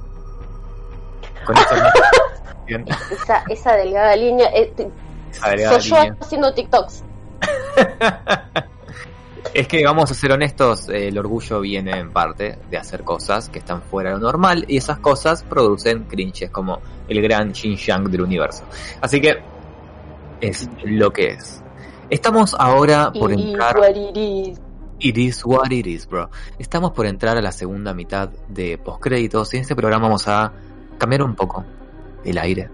Todos acabamos de volver del spa de Thanos y estamos más relajados que de costumbre. Entonces hoy vamos a hacer un formato un poco diferente. Vamos a hablar sobre tópicos que la gente no habla, pero que son tan importantes como noticias de videojuegos, cine y películas. Socialmente incorrectos, políticamente desubicados. O al revés, quién lo sabe. Arrancamos ahora sí con el podcast de postcréditos 2020. Y voy a empezar con esta pregunta, esta pregunta importante. Pregunta, Esta doctor, pregunta. pregunte. A verga. Muchachos, vivimos en un país donde la economía está mermada. Vivimos Por- en una sociedad. Vivimos en una sociedad. Welcome to Rancho Relax.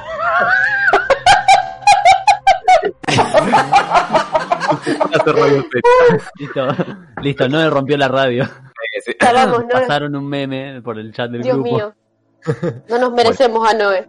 No, me sos a Noé. Noé es la pensadora que. Ah, no me acuerdo el meme, bueno, no importa. Vamos a ir directo con el tema para hablar. El otro día estaba. El suspenso, cortalo. El otro día estaba acá en casa después de comerme un brownie que contenía cierta sustancia la cual no voy a nombrar. Ya pela la maldita naranja.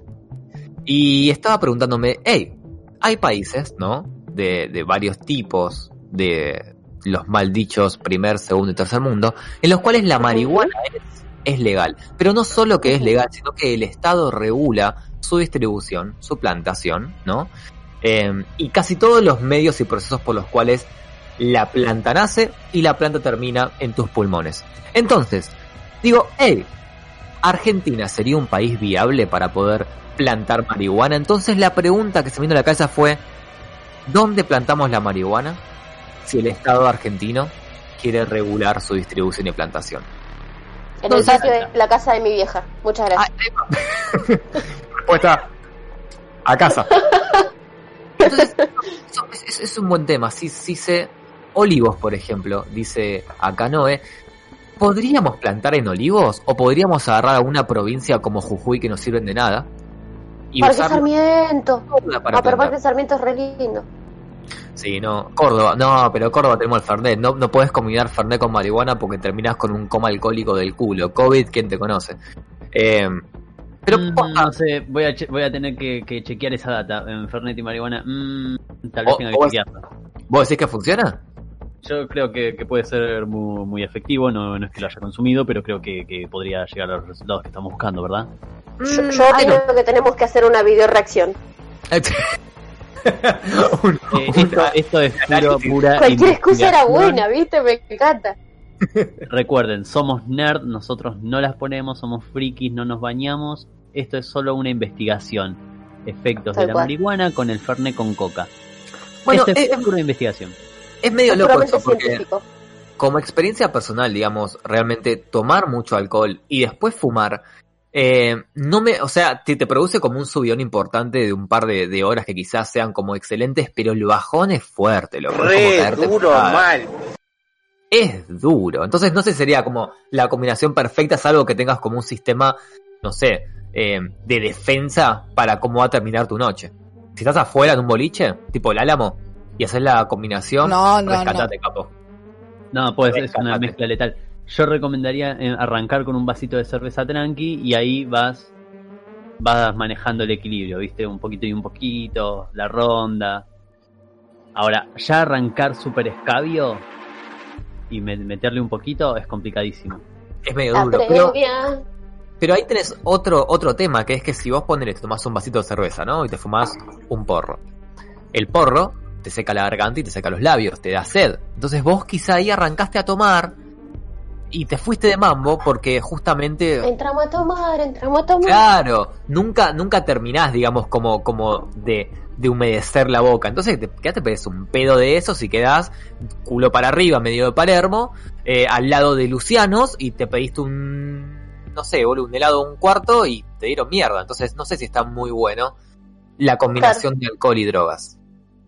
No, no es la combinación eh, más placentera. Es- esto es para cuando llegas a esos momentos en los que decís, quiero estar sacadito, me la quiero dar en la pera. eh, cuando tenés ese, esos momentos de, de inconsciencia.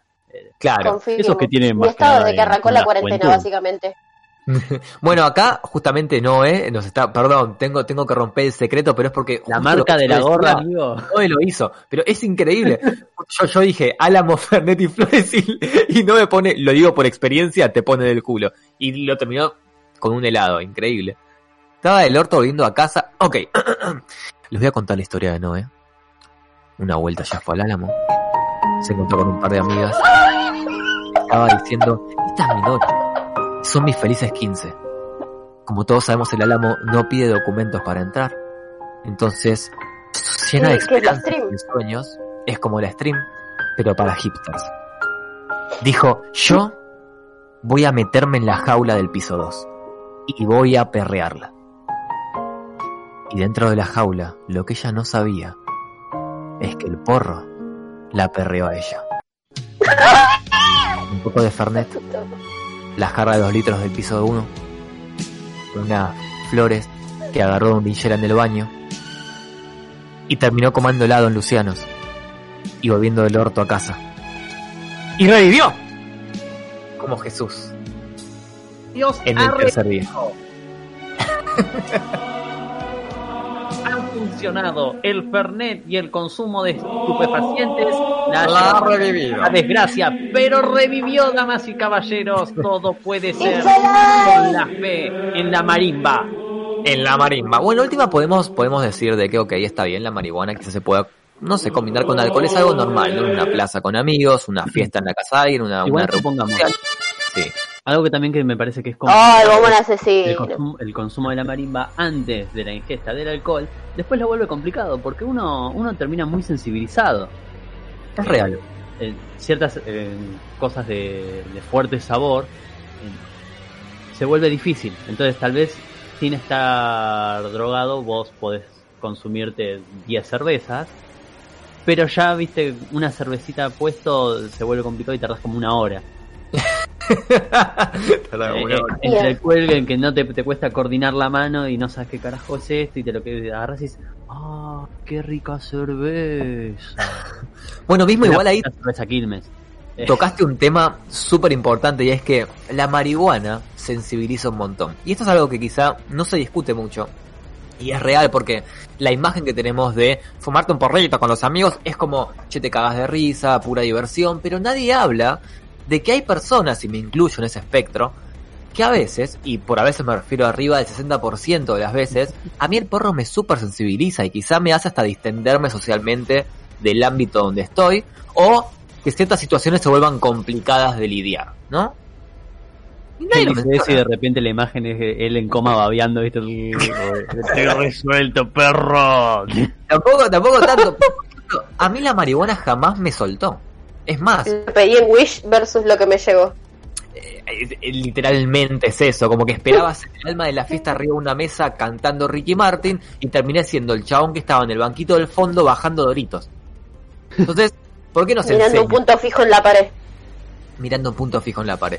Nunca, nunca entendí por qué nadie habla, habla un poco de eso. Nunca entendí por qué nadie dice como, che, no, la marihuana, tomala con calma, bro. No puedes irte de, de joda con gente que no conoces y quizás te, te fumaste dos porros y la pasaste mal. Un mal viaje, bro. Puede pasar. No, bueno, es real. En, en mi, en mi caso yo podría decir que a mí me, me inhibe mucho. Ahí va. Lo contrario. En- tenés que ser una persona de mucha confianza para que yo hable porque me vuelvo súper verborrágico y no es algo que quiero hacer con mucha gente, entonces me inhibo mucho. No- Bueno, es un tema súper importante ese. ¿Cuál es la relación entre el nivel de autoestima que uno tiene con el consumo de marihuana o con el consumo de drogas en general? Porque quizá uno piensa, y me ha pasado teniendo discusiones con amigos, en los cuales gente muy introvertida pensa... Ya son duros, para. No está on fire.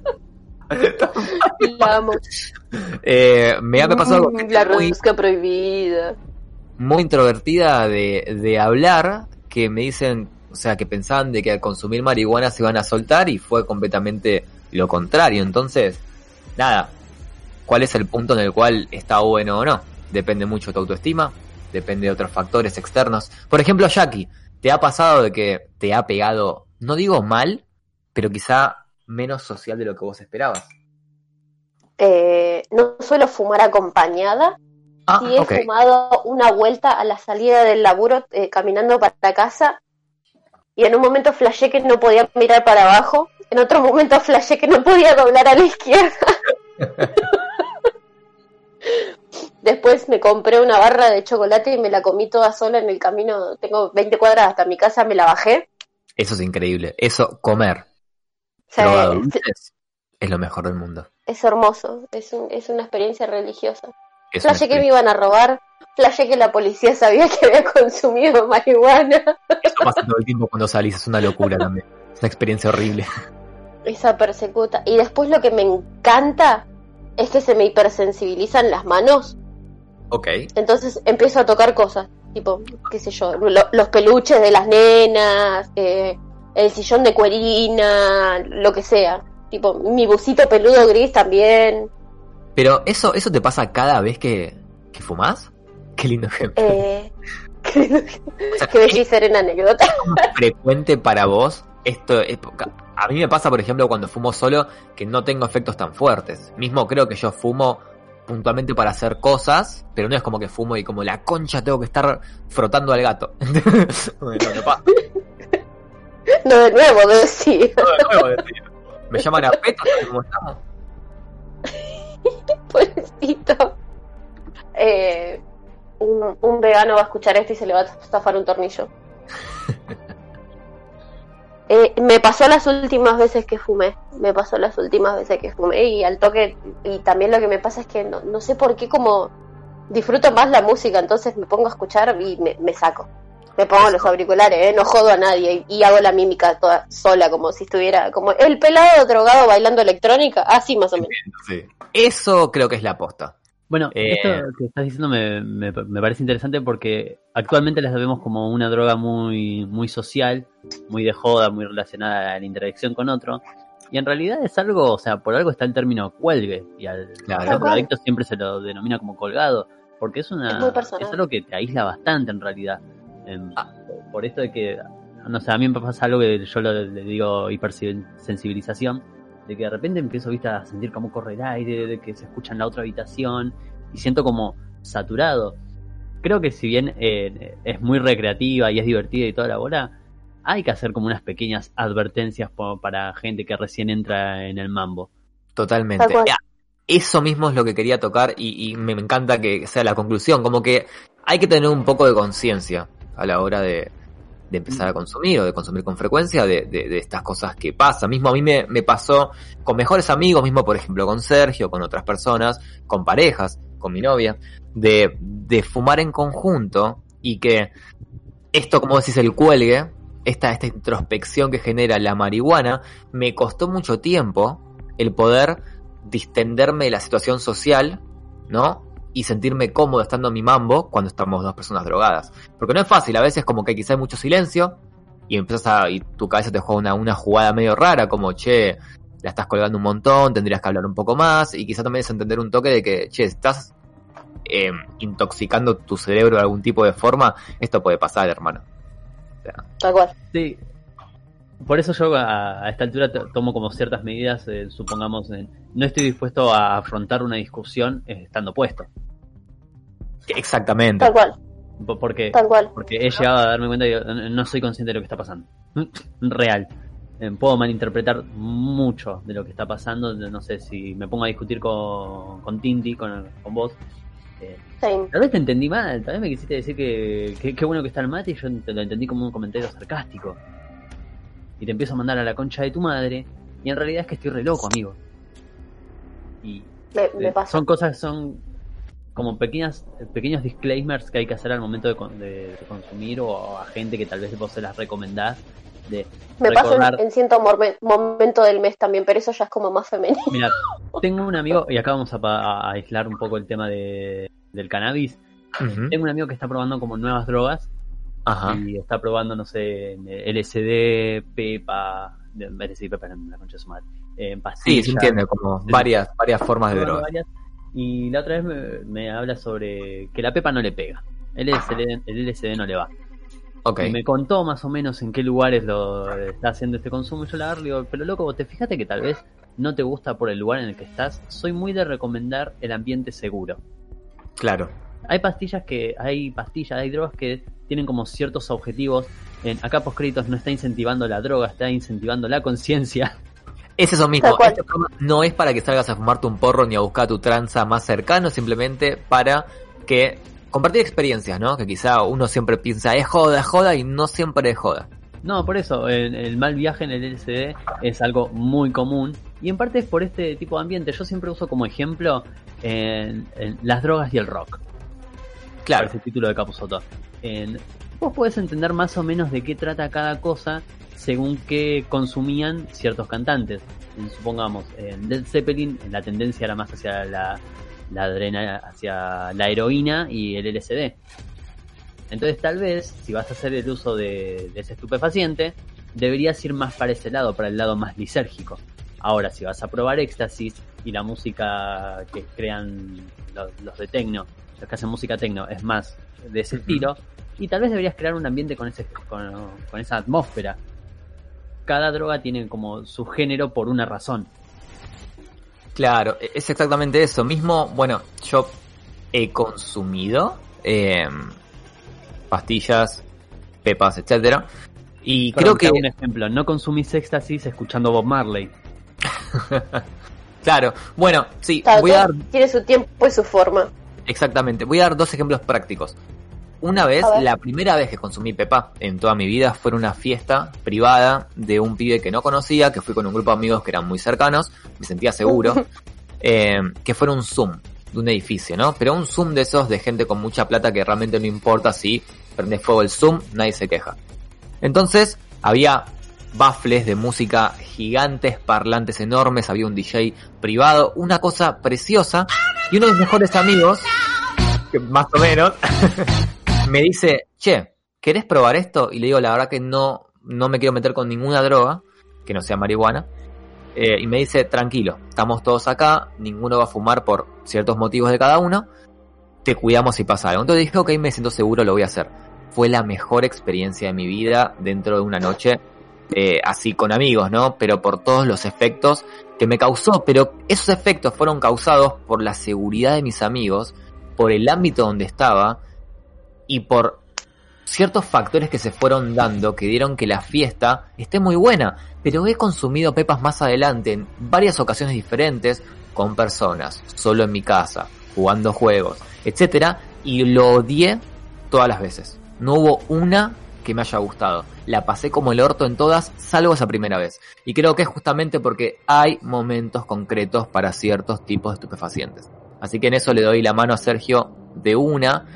Tenés que saber de que la droga, cualquiera que tomes, produce acostumbramiento. Y no creo que sea seguro consumir ninguna droga estando solo, salvo la marihuana. Porque, nada, si arrancas con la merca, capo. Y la merca te saca los dientes. Y no podés vivir, a Tal sin dientes. ¿Cómo vas a vivir sin dientes, boludo? ¿Qué vas Después a hacer? terminás con el paladar hendido. Ahí va, boludo. Dicho que nada. aprovecho este momento para contar algo eh, muy personal que me pasa. En- yo no tengo mucho cuidado en, en los que son mis dientes. En- siempre se me, me agarra una infección en la muela. Entonces, al momento de, de- de- de fumar, en- el momento del bajón es algo muy peligroso para mí. Ah, durísimo.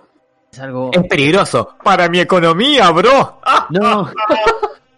No, más allá de la economía, hay ciertas comidas, ponele, no, no me puedo comer, comer mucho dulce porque se, siento la, sobrecarga de azúcar en, en la muela, eh, siento Sí. que se me aflojan algunos dientes. Es No. horrible para ese momento. Eh, Es, es complicado, tengo como ciertas comidas que sé que puedo consumir. Eh, Es un garrón tener que estar tan atento a esas cosas. ¿Y cuál es tu, tu rutina de bajón entonces? Y depende Porque también en, qué horario, en qué horario preparado. Suponete de que un viernes, un sábado a la noche te encontrás eh, en tu momento feliz, ¿no? Y se hacen la una de la mañana y pintó el che, loco, quiero comer algo, digamos dulce. ¿Qué haces? No, so- no tengo tendencia a lo que es lo, lo dulce, generalmente es más comida salada. Me gusta mucho comer sobras de comidas del día anterior. Ah, pero ¿no sos de dulce? Wow. estoy- No, no soy de, no soy de lo dulce justamente porque me produce esta sensación de sobrecarga de azúcar. Ok, te entiendo. Eh, me gusta mucho lo salado, las papas fritas. Agarrar un paquete de papas Qué hora de fritas, pero, pero soy Salchipapa, soy un salchipapa. perro. Salchipapa, ¿sabes que nunca probé la salchipapa? Y tiene una Pero es lo más rico que hay. Bueno, y soy mucho, lo, lo que sí me, me pasa es que soy mucho de acompañarlo con algún líquido. Ok. Eh, en, en su, en su mayoría cerveza. Y sí. Eh, así que mientras esté tomando algo y comiendo todo si estoy tomando algo, un cafecito, un té, un mate cocido, un mate, mientras consumo azúcar, está todo en orden. Ok, entonces quiero saber, ¿cuál es de cada uno de ustedes, de Noé, de Jackie, de tu vieja, cuál es el mejor snack para consumir de bajón? En mi caso, Uh. papas fritas. Pero ¿cuáles? Quiero algo específico. ¿Un sabor? ¿Jamón serrano? ¿Queso? En este momento estoy muy por las crachitos. Sí, la- papá. De jamón, serra- jamón serrano o, o la de ketchup. Las de ketchup son increíbles. Son estúpidamente ricas. Estúpidamente ricas. Mogólicas, como Qué dirían rico. algunos. Qué ricor, Dios mío, qué ricor. La tuya, Jackie. Yo estoy con las, las papas de verdeo y crema. Uh, qué rico. Y si no, los Doritos eh, Flaming Hot. No, mira, Doritos es la mejor marca que hay de snacks, eso es indiscutible. Pero sabes que los Flaming Amo Hot el son demasiado picante. picantes? Mm, amo el picante. Amo el picante con toda mi alma. qué locura. Uy, Nacho con guacamole, dice, dice Noé. Ok, Nachos Tal con cual. guacamole también es excelente. Chicos, hablando de cosas Tal picantes, ¿no? Hablando de cosas increíbles, tenemos Increíble. dentro de esta, esta hora relax, ¿no? Vamos a irnos con una pequeña tanda, vamos a irnos a un pequeño corte. En este momento, Ya mismo. ya mismo. ¿Cuál canción tenemos, Sergio? El de ¡Oh! que me habías recomendado. Aquí en Alexandria, Like a House on Fire. Vamos a escuchar una canción que habla justamente de esto. No está Johnny, se fue a Cuba, vamos a prender fuego todo, muchachos. Así que vamos con. Like a House on Fire.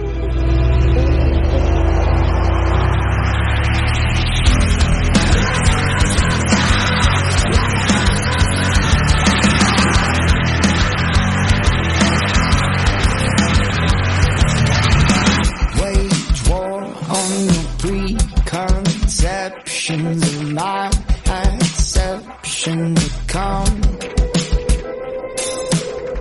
What you rely on to give purpose to your life on dreams of being what you'll never become. 'Cause you got to give, money you got to give, to watch it all fall as I watch it fall.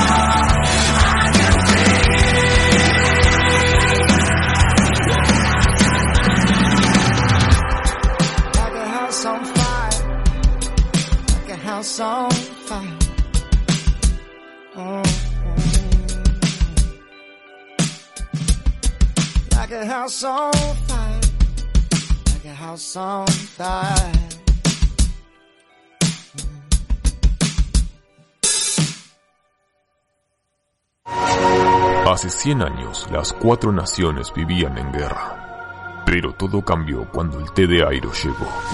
Solo el dragón del oeste maestro del Paisho, podía entretenerlos.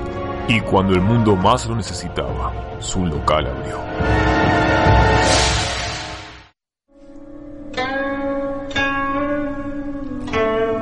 Hojas de té, abrió en Basinsen, té de ginseng, en el dragón de jazmín. Descuento te daremos si al avatar traes su cono escribas. Esta es mi canción de honor.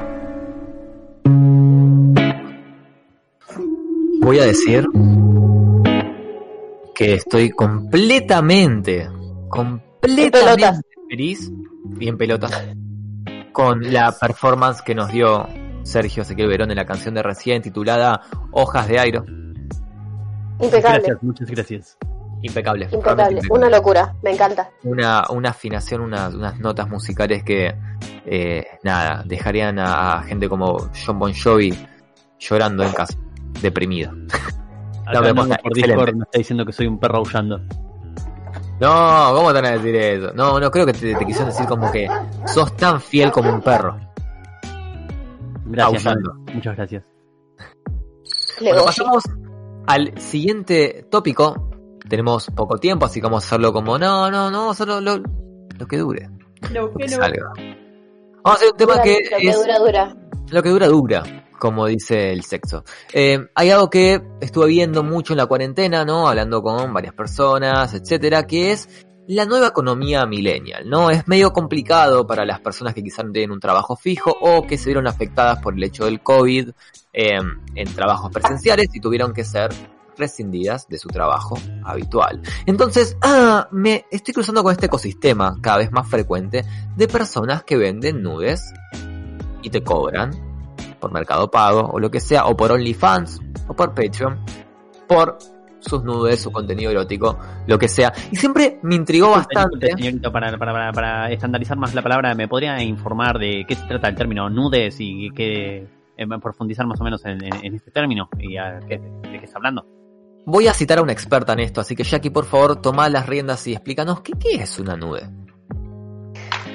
Y una nude, eh, argentinizadamente hablando, eh, y apropiadamente nude, dicho en inglés, se refiere a una foto del cuerpo desnudo o semidesnudo de alguien, sea hombre, mujer, no binario, heli- helicóptero Apache, lo que sea. Sabía que iba a venir ese chiste, me encanta. Sí, el avioncito. No me la esperaba, ¿eh? Ni un poco. El avioncito. ¡Ay, ya! El ultramono sin fuerza allá, lo que tenga ganas que sea. Eh, una- yo so- soy chitara de los Thundercats, me chupa todo un huevo. Ahí va, perfecto. Como, como quieras definirte, puedes definirte hoy en día. Y es una realidad que hay una, hay una toda una macroeconomía sobre las nubes. Y es, es, es muy loco. Entonces, yo estoy desde un lado del espectro en el cual no entiendo por qué uno pagaría dólares ni pesos argentinos por fotos desnudas de alguien. Entiendo, pero no lo haría. Pero por una cuestión de que hay, hay tanto contenido en internet que realmente dos más dos no hay chance. Pero Tal cual. hay mucha gente que lo hace, hay mucha gente que vive de esto, es, es, es increíble. Y es como una forma ligera de poder lucrar con algo que yo creo que es totalmente válido, ¿no? Como que si es tu cuerpo y lo querés mostrar y lo querés vender, y en esta forma tan Bueno. segura, está perfecto. Tengo, un, tengo una anécdota al respecto. Ahí va. A principio de año yo eh, tenía muchas ganas de cambiar el celular y se venía mi cumpleaños. Entonces tiré un... Ya fue, yo quiero cambiar el... Lo tiré como estado en, en Instagram. Eh, quiero cambiar el celu, voy a empezar a vender nudes. Ok. Y sin joder, me cayeron como 15 mensajes. ¿En serio? Sí. Y yo como, bu- bueno, Negri, si vas a vender, eh, yo estoy interesado. Tengo un amigo ¿En serio? que también compra. Y yo como, ¿qué es esto? ¿Qué onda esta gente? ¿Cómo tengo un amigo? Ahora voy a hacer un, como un alto ahí. Tengo un amigo que también compra. Eh, Es como que especifica que somos un grupo que estamos dispuestos a pagar por este tipo de servicios. Eh, Ya, ya estamos en el mambo. Claro, Claro, es como tal cual. que hay, Ya hay todo un una forma de comercio esto. Exactamente. Gente, Sí. es, No, no, es me gente parece que muy loco. se mueve en este mundillo. Y es más, tengo una, una chica en, en Instagram que las vende y de repente en la otra vuelta había puesto, tengo ganas de comer helado, así que todos mis packs al 50% off. Y a la Ay, media hora estaba con el pote de helado en la cama, la hija de puta. Yo como, yo quiero ser ella. Bueno, ahí hay, hay, hay una gran pregunta ahí. ¿Por qué? O sea, entiendo cuáles son quizá un- algunas de las dificultades de, bueno, ¿no? De hacer algo como vender nudes. Hace falta quizá mucha, no solo autoconfianza, sino mucha seguridad de que no te molesta que tu familia o tus amigos más cercanos sepan de que estás vendiendo una forma digital de tu cuerpo, ¿no?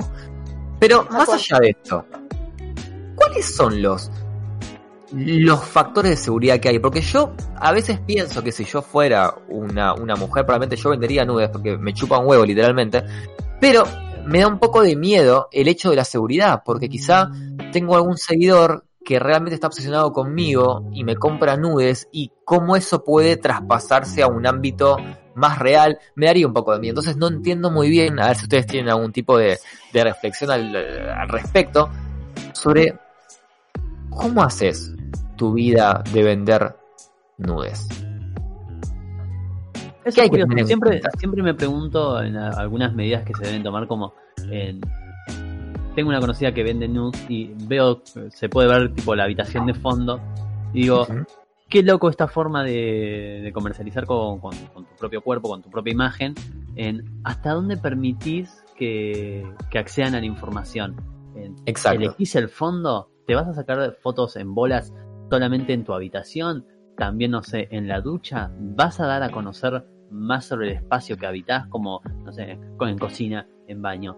¿Haces solamente ventas de, de nudes eh, con estilo de, con fotografía real o sos solamente vos con una selfie?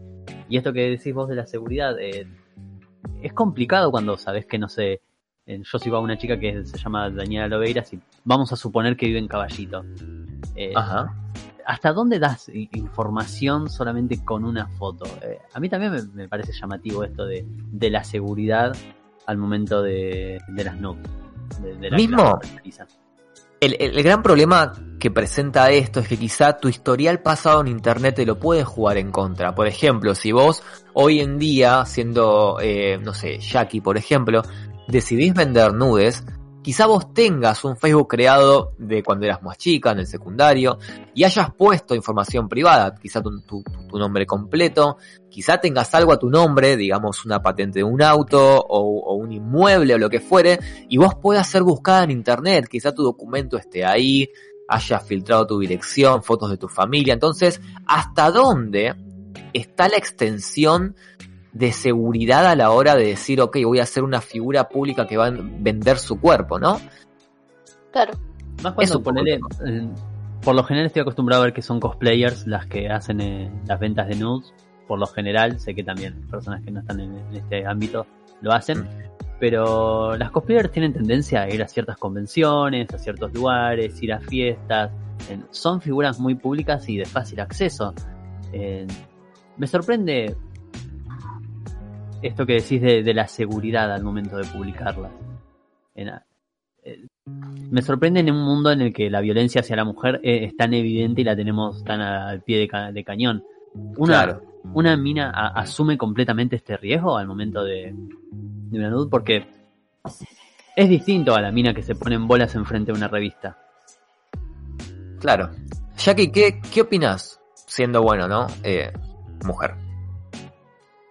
Y yo creo que es una muy buena oportunidad. O sea, si tenés la, ¿cómo te puedo explicar? Si tenés las ganas de hacerlo y el autoestima y los medios y el espacio, yo te diría que le des para adelante, qué sé yo, todo. Pero todos no los te caminos preocuparía llevan a Roma. si vos empezás a publicar news, ¿no te preocuparía tu seguridad de que a una de estas personas a las cuales vos le vendés una foto eh, se encariña con vos y, y agarra y dice, eh, la voy a stalkear? Y, uy, Claro, mira, en esta foto puedo ver dónde vive. Y, eh, Claro. Porque es un riesgo muy real. Hay gente que, que ya Sí. sin este, este acceso a una foto tuya íntima, en, ya te puede pasar. eh, ¿No te da ese cagazo si comercializarías el nude? Sí, obvio. Es, es algo que le puede pasar a cualquiera, que- tanto a una chica que vende nudes como a, a, qué sé yo, Sol, Sol Pérez, que es una figura pública, que también debe tener 35 millones de pajeros atrás, eh, Ah, obvio. stalkeándola. Eh, no es tanto por el hecho de, de- de vender o no vender contenido erótico, sino por el hecho de que la gente no sabe respetar las barreras de, de, de- de los derechos en sí. Claro, no, e- es es es es súper real esa parte. Eh, quizá al, al, al vender nudes estás un poco más expuesto, pero es una realidad de que hoy en día Claro. tú vas a Es más factible que alguien se pueda llegar a confundir de esa manera con vos. Claro, exactamente. También otra cosa que me pregunto es cuál es el nivel, ah, más allá de la seguridad personal de uno. Si yo te vendo mis packs, ¿no? Y ponele, vos me depositas en mi cuenta de Mercado Libre y yo te paso un link. ¿Cómo me aseguro que ese Claro. contenido no va a ir a parar a Facebook? No, O a, o- que no, o no a te X puedes videos. asegurar. Eso es un tema. Es un tema. O, o mismo también, yo, a- ayer hablando, ¿no? Con, con mi novia estamos como, como hablando de esto.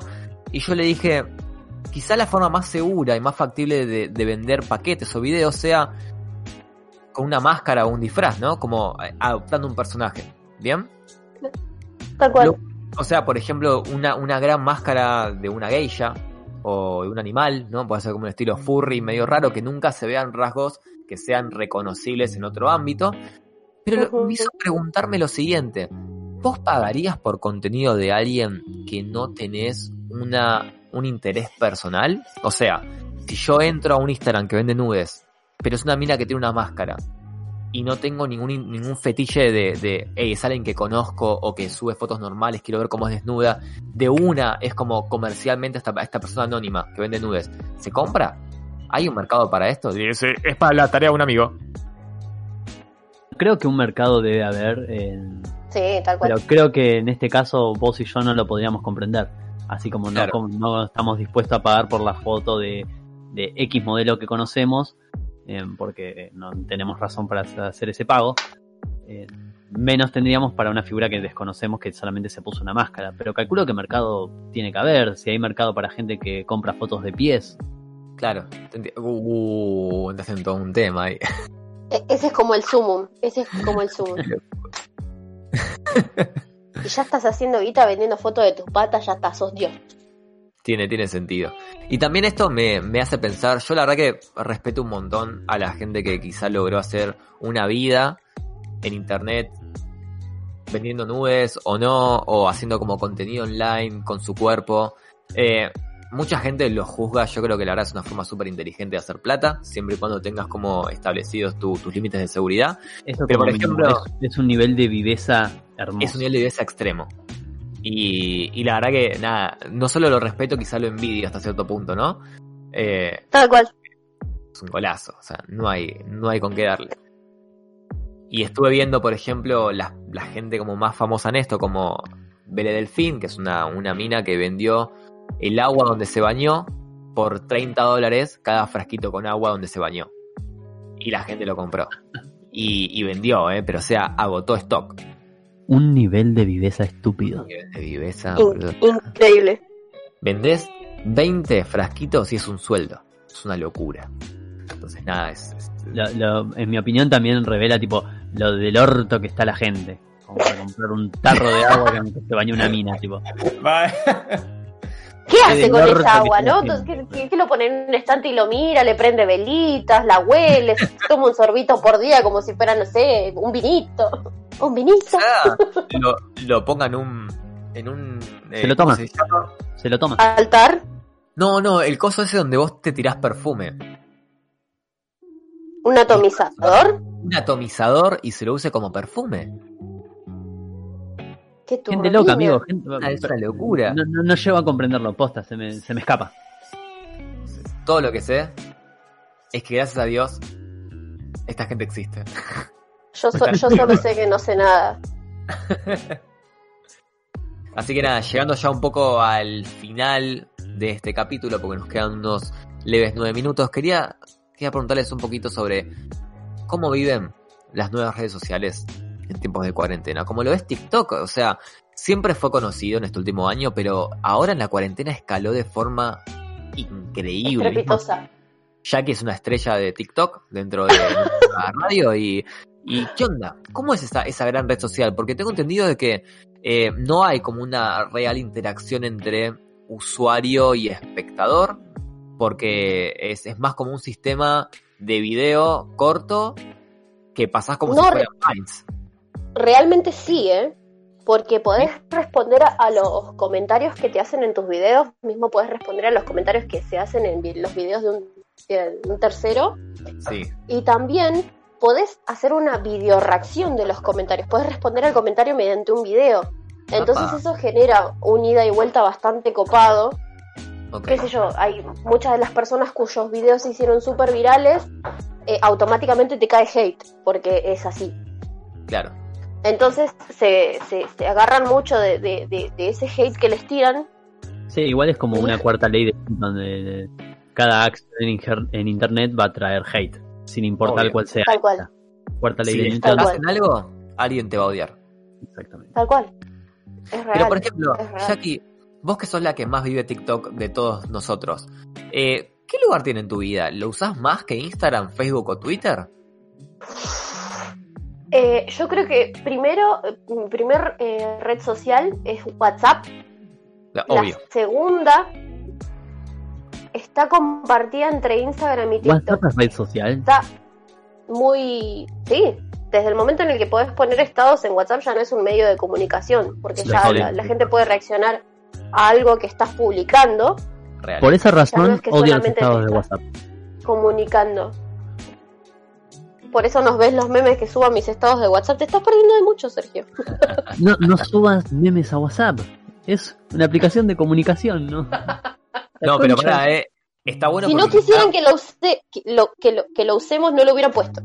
eh, eh, también es real, pero quizás sirva como medio de chamullo directo, ¿no? Como que, che, te pasé mi número de teléfono, subo una historia orientada a vos, respondémela, hijo de puta. No sé, amigo, estoy ca- casado y con tres hijos. No sé métodos de chamullo. children. Oye, oye, oye. Es Pepe Argento. Pero ponele, Jackie, vos, yo Mm. veo que, que vos subís bastante a TikTok, o sea, te veo su- subir bastante y creo que le dedicás como un un tiempo importante de tu día, o quizá dos, dos, tres días, a dedicar tiempo para pensar un video, editarlo, subirlo, entonces tiene como un lugar a vos ya de, de, de, de hobby constante. No, te juro que estoy como, sí, me, me super cuelgo, entro a scrollear videos a lo pendejo hasta que de repente encuentro el video que me llama la atención, que me gusta el audio, que me gusta la idea, y ahí empiezo a maquinar. Entonces ya lo dejo preparado para grabar. Me arreglo si me tengo que arreglar, si no, no me arreglo. De- Depende también de, de- de cómo esté de ánimo. Sí. Y ya cuando tengo todo perfectamente calculado, lo empiezo a filmar. Después cuando ya lo tengo filmado, le añado el texto, que es un quilombo poner texto en los videos de TikTok. Yo la verdad que aplaudo a la gente que, que lo hace porque es un laburo de hormiga, boludo. Puedes estar hasta media hora, 40 minutos solamente poniéndole el texto. Es real. Bueno, eh, Así yo- que, No, decime, decime. así que imagínate. Sí, es, es Sí. una locura. Es complicado. Parece una ya la boludez. gente que, que, que lo filma con otras aplicaciones, lo edita, después lo sube a TikTok, después le añade más efectos, es como se matan, se matan, a mí me encanta. La A gente que hace transiciones, la verdad, las, la- las tengo tipo allá arriba. A eso quería ir. TikTok ya es como básicamente una red social donde es tu reel de editor principiante quizá, ¿no? Pero hay gente que, que realmente se deja la vida editando y son videos de menos de un minuto. Y Tal ya cual. pasó de ser una red social tipo Vine, ponele, a ser algo más como complicado. O sea, respeto mucho el tiempo que se le dedica a TikTok ya como una herramienta profesional. Y me parece muy loco. Exacto. Hay mucha gente que está presentando proyectos tanto de, de animación como de actuación meramente en TikTok. Y después viendo reflejado eh, qué impacto tiene en, en, en esta red social, lo trasladan a otra, pero primero hacen como la prueba ahí. Claro. Es como Y eso también es como te, da... Tal ¿Cómo, cual, te da como el, Es como una aplicación trampolín. Una vez que empezaste con tu éxito en TikTok, podés empezar a, a ir para otros lados. Tal cual, hay banda de TikTokers que después se hicieron YouTubers y ahora están haciendo guita con YouTube porque eh, la única manera de hacer plata en TikTok es haciendo directos y que tengas determinada cantidad de público y que interactúen con el directo y que te hagan donaciones. Eh, Bueno, pasa que creo yo, no soy gran conocedor de TikTok, pero parte del atractivo es que son videos muy cortos con mucha información. Entonces tiene sentido que funcione medio como catapulta porque el flujo de información es mucho más acelerado. Eh, podés consumir de, de 15 videos en 10 minutos. Claro. En menos. Y después, o sea, Claro, el que te interesó realmente tu contenido, bueno, anda a otro lugar que lo puedes playar con, con mayor tiempo. Por eso, por eso me parece tan, tan bueno el tema de, de TikTok. Yo, a ver, en, en una opinión personal, ¿no? Como, como editor, eh, como super consumidor de contenidos pelotudo en internet, eh, creo que la mejor plataforma, la más profesional que hay, es YouTube. Yo esa no la bajo porque he visto videos de 3 a 4 horas excelentemente hechos, estilo documentales, de gente que vive a dos cuadras de mi casa. Eh, y creo que YouTube es como quizá el punto más alto de tu carrera para poder explayarte a nivel creativo. Pero TikTok está muy cerca para poder ser un medio en el cual vos puedas arrancar a editar como un principiante o lo que fuere y saltar a un gigante como YouTube y tener el mismo éxito. Porque la forma de editar de TikTok que estoy viendo mucho, mucho, es muy similar a la que ves en YouTube en videos como por ejemplo PewDiePie. Hay un, hay un tipo de humor que se mantiene todo el tiempo. Un tipo de edición que se mantiene todo el tiempo. Y TikTok está bueno porque es un humor ágil, ¿no? Son ediciones como ágiles que tenés que pensarlas para atrapar la atención de alguien en un minuto. Y me encanta. En YouTube siempre fue como tenés que atrapar la atención del consumidor en los primeros 3-4 minutos para que vea todo tu video. En TikTok tiene que ser en los primeros 10 segundos. Y Tal lleva un trabajo importante. tal cual. Es bellísimo. Igual uno que ya está lo- sumergido en ese mundo, que ya empezás a detectar los audios, entonces ya empiezas a, a escuchar determinada música y ya sabes de lo que va el video, entonces te quedás porque te gusta ese tipo de contenido. Claro, como que formaron su propio código interno. Exacto, tal cual. Por ejemplo, este audio de.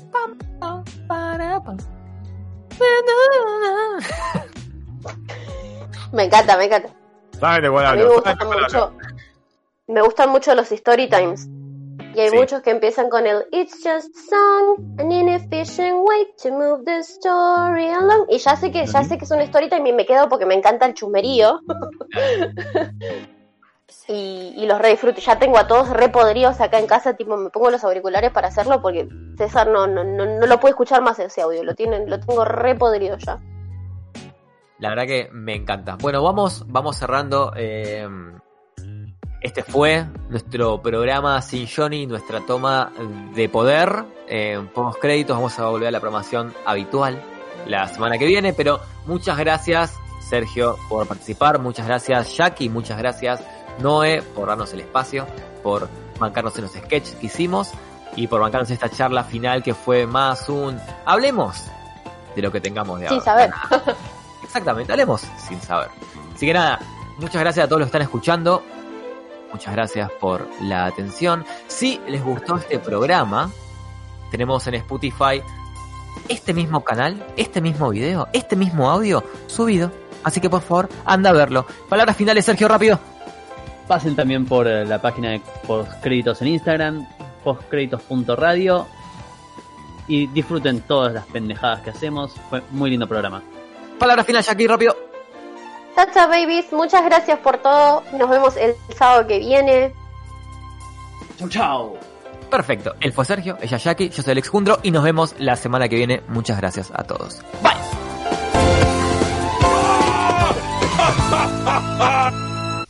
Se acabó. Salimos del aire.